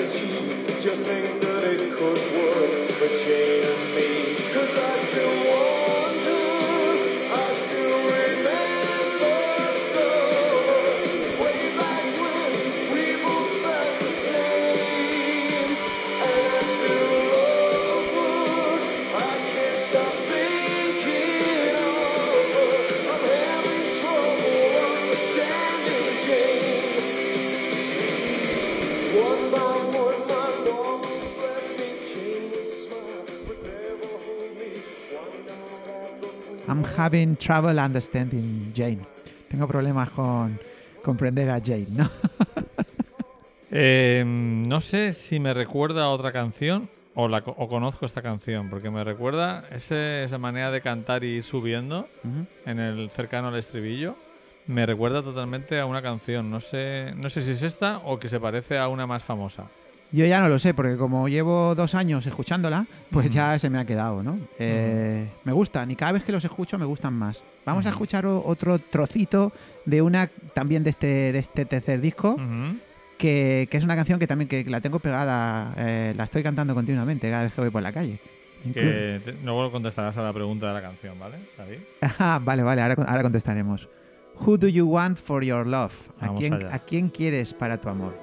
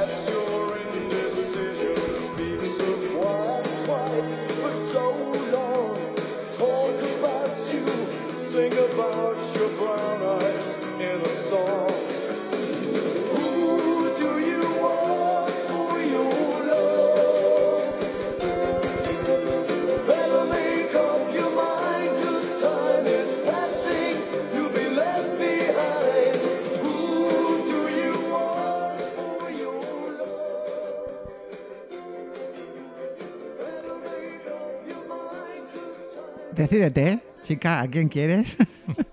Porque si no te vas a quedar atrás.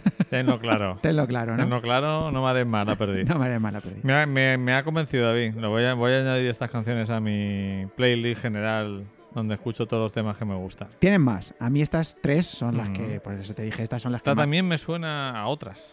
Sí, eh, no lo sé. Eh, en Inglaterra gozaron de cierto éxito, ¿vale? Él se llama Ian McNabb o algo así. No, no sé muy bien el de esto. Esto es 1987, Ujú. ¿vale? O sea, aquí no nos enterábamos de, de nada de Pues esto. que había tanta, tanta música en el 85, 80, o sea, la mitad de los 80 es brutal. Curioso, el nombre viene del grupo, pues sí, por decir ahí una cosa y quedar así como muy cultural, ¿no? Viene de un relato corto de un escritor de ciencia ficción norteamericano que se llama Frederick Paul, al que yo no conozco.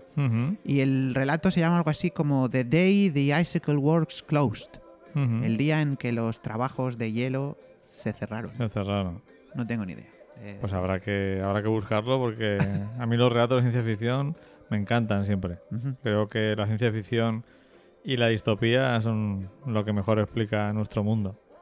Pues a Ian McNabb, o como sea el título, el nombre así, a lo mejor estoy confundiendo un poco la pronunciación, parece ser que le gustaba mucho esto. ¿Y esto del grupo mm, cuándo dejó...?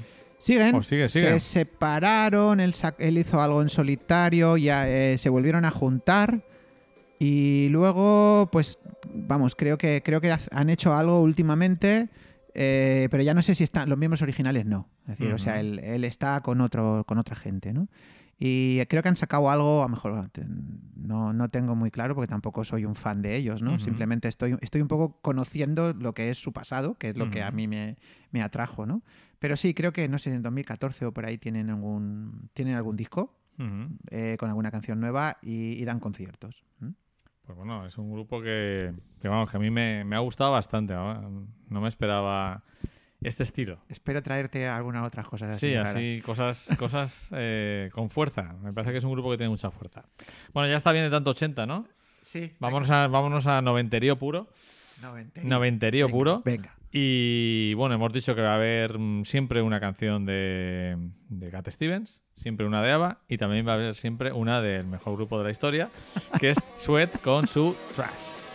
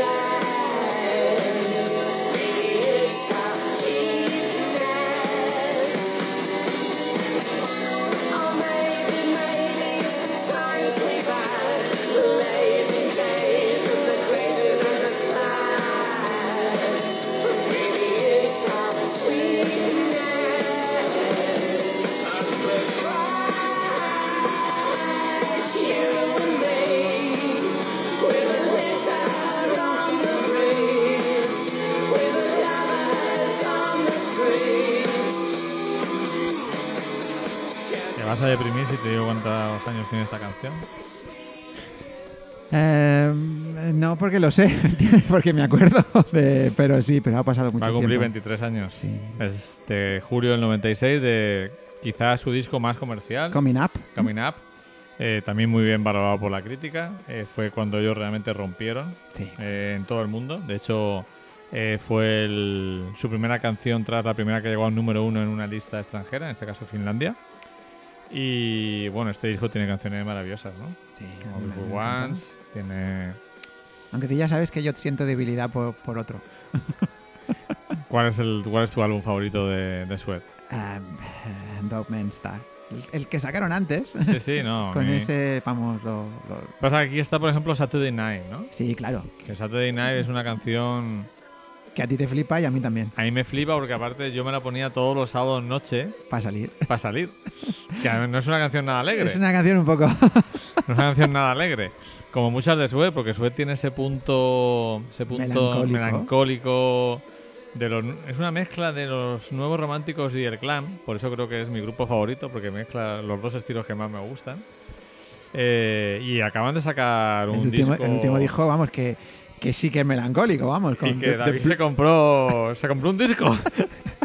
Bueno, el Don Ben Star también me lo compré, ¿eh? Pero que te has comprado un disco en el Sí, año a- a- 2018. Sí, el Blue Hour, que a mí me parece un disco muy, muy interesante. Tiene, tiene algunas canciones que me, que me flipan. Life is Golden es una canción que, que, vamos, que tú me la me hablaste de ella, la escuché y luego, pues cuando salió el disco fui y me lo compré. no solo esa, hay, hay, hay muchas canciones en el último disco que, que Pues- me interesan. Es un, tenemos pendiente, luego hablaremos de un grupo en- que fuimos a ver en un viaje de un día prácticamente. sí. Y tenemos pendiente de ir a ver a Suet. Lo que pasa es que Suet se pone complicado.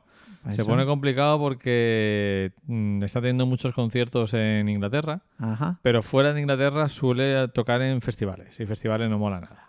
Claro, porque te tienes que tragar todo el rollo, ¿no? Y, Y porque los conciertos son más cortos, eh, hay mucho público que está allí por estar. ¿Vendrán a Benicassin este año o no lo sabes? Vienen a dos festivales de España. Vale. Vienen a Bilbao y a Barcelona. Vale. Al Primavera Sound de Barcelona y al BBK de, de Bilbao.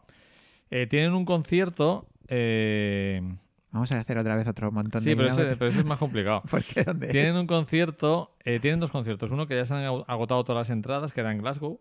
Ajá. Y tienen uno en Cardiff. Bueno, Cardi no ha estado. Cardiff estaría muy bien ir porque está para los amantes de Doctor Who. Ajá. Está, creo que todavía está, lo van a cerrar, pero está la experiencia de Doctor Who allí. Y bueno, yo es una, un, guante que te lanzo, el, irnos a ver a Suet. ¿Cuándo es el concierto? Creo que es en verano, pero no sé exactamente cuándo. Pues bien, o sea, yo nunca he estado en Cardiff. Pues yo tampoco, sería, sería una opción muy buena. Muy interesante. Eh, otro grupo magnífico de los 90, que además yo le tengo un cariño especial vinculado con la radio, porque el primer programa así, ya serio de radio que hice en el año 97, eh, siempre empezaba con la canción de Disco 2000. Ujú. Y también tiene una canción magnífica que es Come On People, que escucharemos también aquí. Pero hoy me he decantado por una menos conocida, que tiene una letra también muy curiosa sobre eh, una, un hombre desengañado de la relación con su pareja. Y si le pregunta si recuerda cómo fue su primera vez, no solo, hablando de recuerdos continuamente. ¿eh? no solo sexual, sino el enamoramiento. Y es una canción de Pulp, por supuesto, que se llama Pulp. Do You Remember the First Time?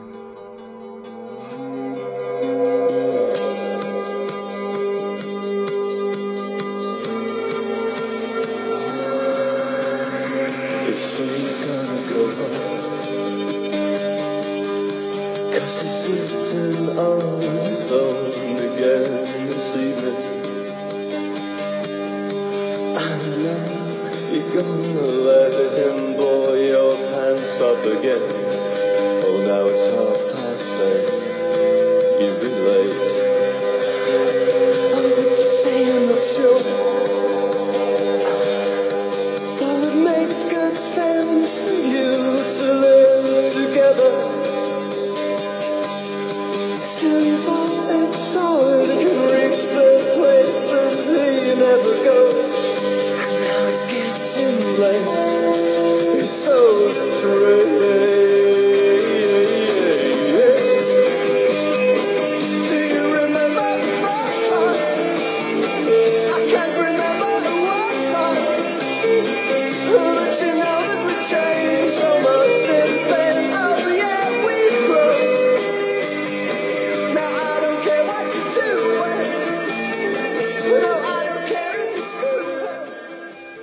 gustado o qué? Mucho. ¿La conocías? Me suena lejana. Yo tengo grandes éxitos de Pulp, pero tengo, tengo un problema últimamente. Siempre, nunca tengo mucho tiempo para escuchar mucha música seguida. Entonces, cuando me pongo el grandes éxitos de Pulp, siempre pongo las tres mismas. Y entonces, claro, tengo grandes éxitos, pero solo escucho esas tres. Eso cuando tiras de YouTube y de Spotify te pasa más todavía. Claro. Porque es tan fácil cambiar de pista. Por eso eh, estas navidades me regalaron un picú, como se decía antiguamente, un tocadiscos portátil. Ajá, Y es una gozada ponerte un vinilo entero. y como te da pereza cambiarlo y levantarte, pues lo escuchas entero. Es como cuando antes tenías la, la tele con un solo canal. Pues y es una gozada porque vuelves a escuchar canciones que no escuchabas hace un montón de tiempo. Ah, porque se quedan ahí, ¿no? Que- que porque en el YouTube o en el Spotify nunca le das a esa pista, Claro. ¿no? Entonces, eh, es una gozada. Y bueno, para terminar con el noventerío, Venga, pues un grupo que a ti te gusta menos que a mí. Pero a ti te flipa, ¿eh? Y esta canción me parece una pasada. Eh, yo disfruté de un concierto de ellos en, en el en Benidorm, en el Low Coast, Ajá. con todos los fans eh, saltando en la noche Benidormí. Y es, es un grupo que, que me parece que el cantante tiene una, una voz muy peculiar, igual que el de Pal, que también la, la tiene. Pero este especialmente tiene una, una voz que a mí me, me fascina y es el cantante de Placebo y con la canción Slave to Wage. Esclavo de la paga, o algo así, ¿no? Esclavo del salario.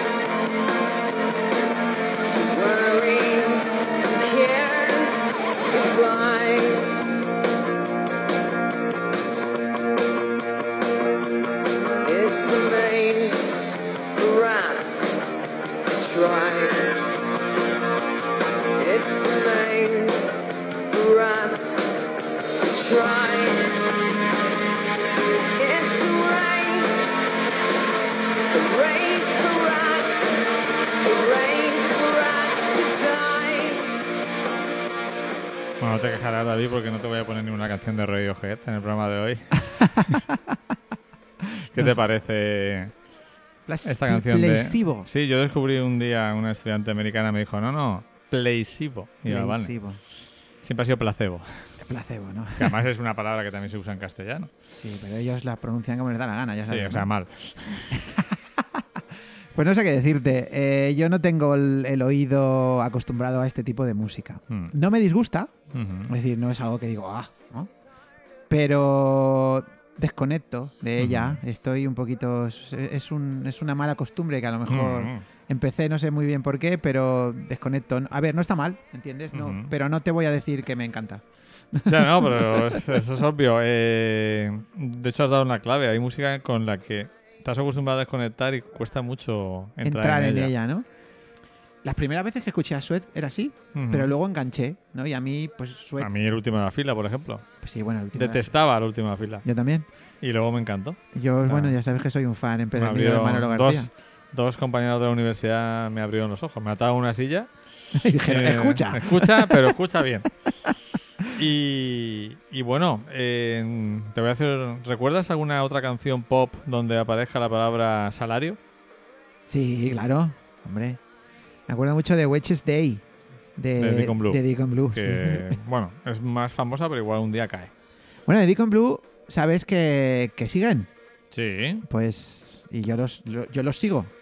Así que al- hablaremos de ellos. ¿Qué fue de Deacon Blue alguna vez?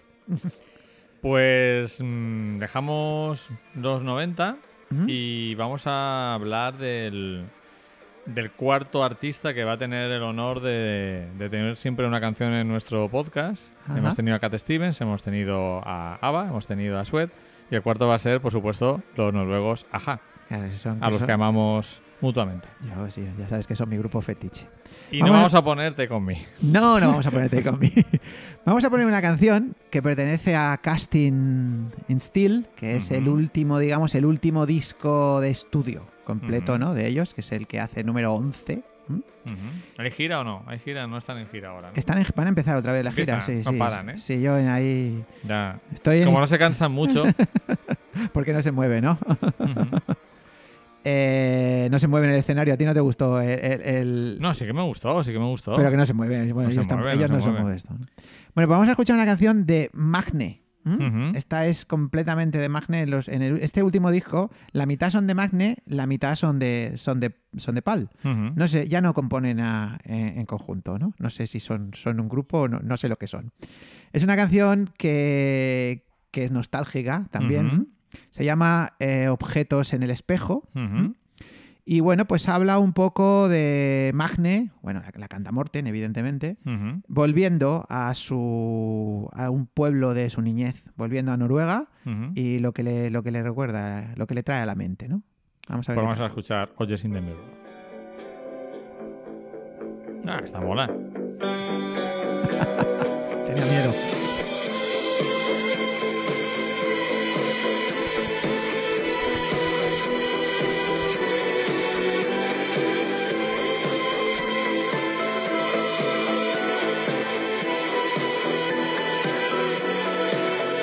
Drive down your old street,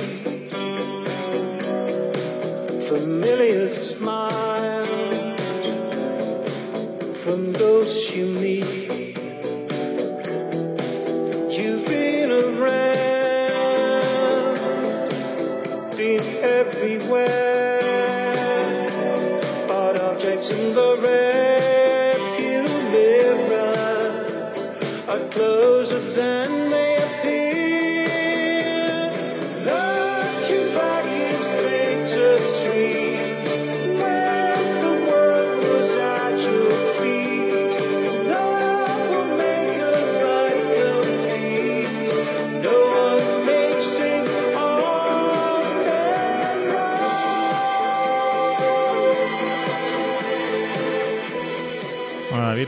Que- conozcan a Ja por sus primeros éxitos les sorprenderá mucho este estilo. Sí, es. es- es- llevan que llevan más de casi 40 años, ¿no? En la música.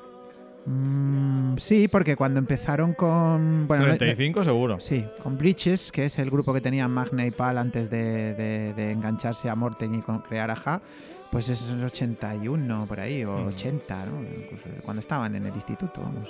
O sea que están prácticamente ya cumpliendo los 40 años. ¿Por qué has elegido esta can- canción para ser la primera de Aja en doble platina? Pues porque, a ver, yo siempre tengo, siempre esta es mi cruzada contra el mundo, ¿no? Aja es mucho más que Take On Me, es mucho más que, que Stay On These Roads, o que incluso, yo qué sé, los tuvieron algunos éxitos Forever Not Yours en, en los, en Sí, los o 90 o tal. También, también esta, ¿no? La de ¿Cuál? The Sun Over Sign on TV. Sí, claro. ¿Mm? Que Entonces, es un pedazo. Sí, ¿no? Pero, pues nada, quería, quería empezar con algo un poco desmitificador de lo que, de lo que siempre se cree que es Aja, ¿no? A mí esta canción me flipa, ¿no? Looking back is bittersweet. Algo así como mirar hacia atrás es agridulce, ¿no? Me encantan las letras de ellos siempre, ¿no? Y Aunque no se llegan a entender del todo. son, son peculiares, ¿no? La última, las de Magne más, ¿vale? O sea, estas de Magne, esta se entiende mejor de, de qué va la letra, ¿no? Estamos hablando del año 2015, ¿eh? O sea, hace, hace nada de esta, de esta canción, ¿no? Y, y bueno, van, por pues, van totalmente por su cuenta, ¿eh? ellos van a, a su historia, ¿no? A su aire, fuera de modas. Y me gusta esta canción mucho. Y bueno, eh, estuve dudando entre esta y otra que se llama Forest Fire, que también está en, en Casting Steel. Pero esa pues retrotrae un poquito más a, a su estilo típico, ¿no? Y esta es un poquito más... Es un melan- una melancolía, pero mezclada con un poco de sintetizador ahí abajo, tal. Bueno, no sé, es aja. Y bueno, me gusta, me encanta esta canción. Por eso Dos- la he elegido. 2015 has comentado, ¿no? Sí. Ya estamos en pleno siglo XXI. Sí. Bueno, y para cerrar el programa, antes de la última canción, que siempre será otra canción de Subidón, vamos a escuchar una canción del grupo Super Submarina, Anda. que no sé si los conoces. Sí, sí que los conozco. Estos son, son, son de Granada. o de Yo pensaba ¿no? que era de Granada, pero me, Córdoba. me dijo, me dijo ayer un pajarito que son de Úbeda, Ah, de Úbeda, de Jaén. Jaén. Pero cerquita de Granada. Sí. Y es una canción que a mí me gusta muchísimo. Que creo que es un grupo que sobre todo en, en este en el disco Santa Cruz consiguieron un sonido muy especial que, que me recordaba un poco a, a la música española de los 70 de las grandes bandas, eh, también granadinas, ¿no? Y se llama Canción de Guerra No la conozco, vamos a ver y qué a ver qué te parece.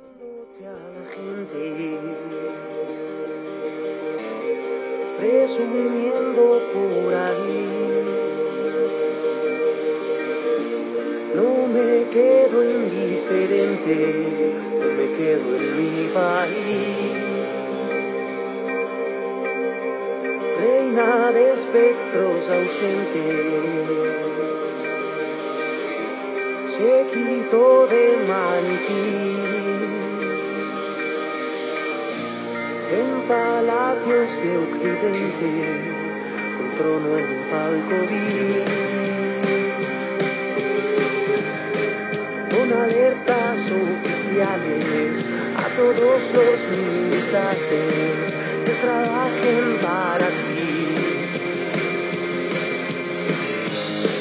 con tu ejército en el aire, porque ahora empieza mi ataque y no me importa sufrir. Ahora viene lo bueno. Ya no respeto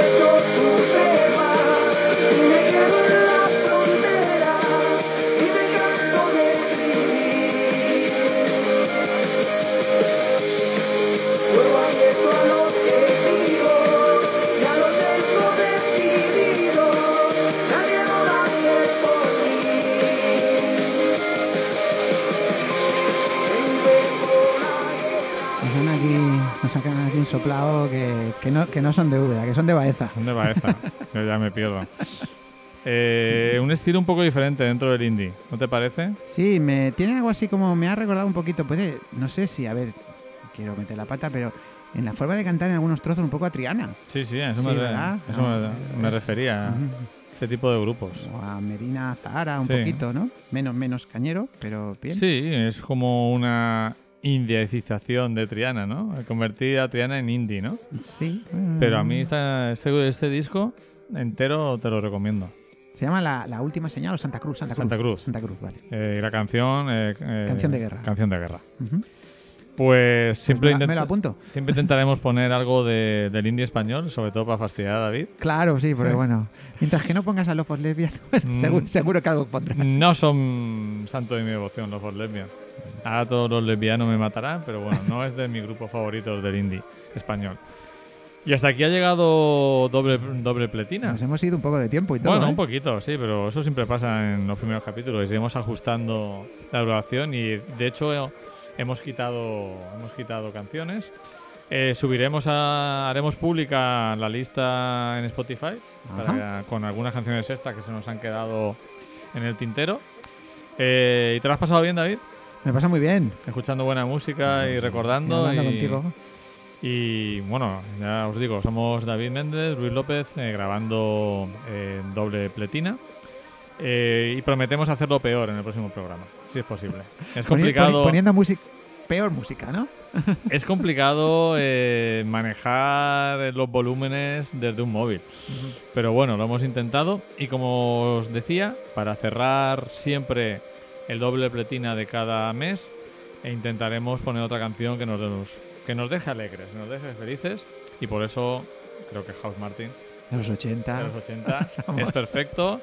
Eh, estas canciones las bailamos, las berrebamos y nos tiramos por los suelos cantándolas.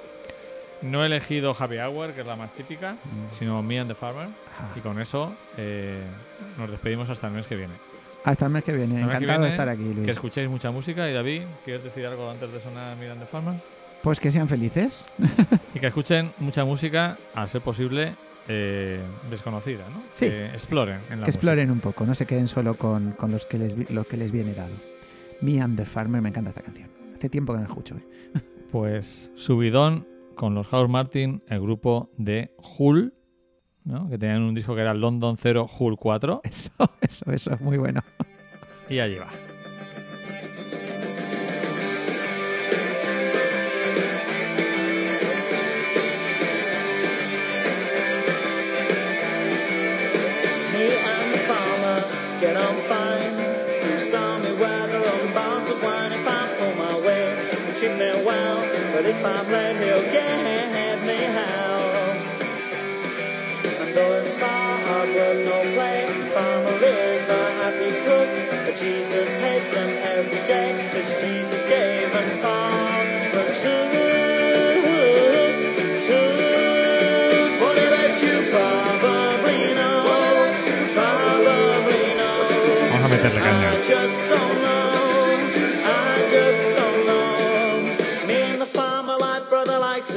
Getting all I hand and blister me. Ah, the farmer.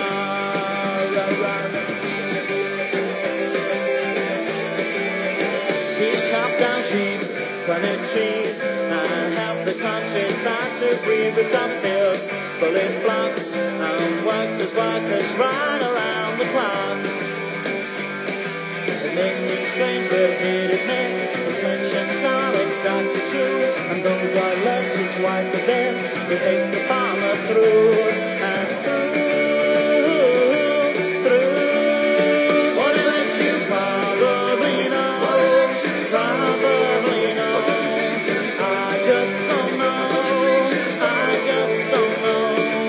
Me and the farmer like brother like sister, getting all I had and blister me.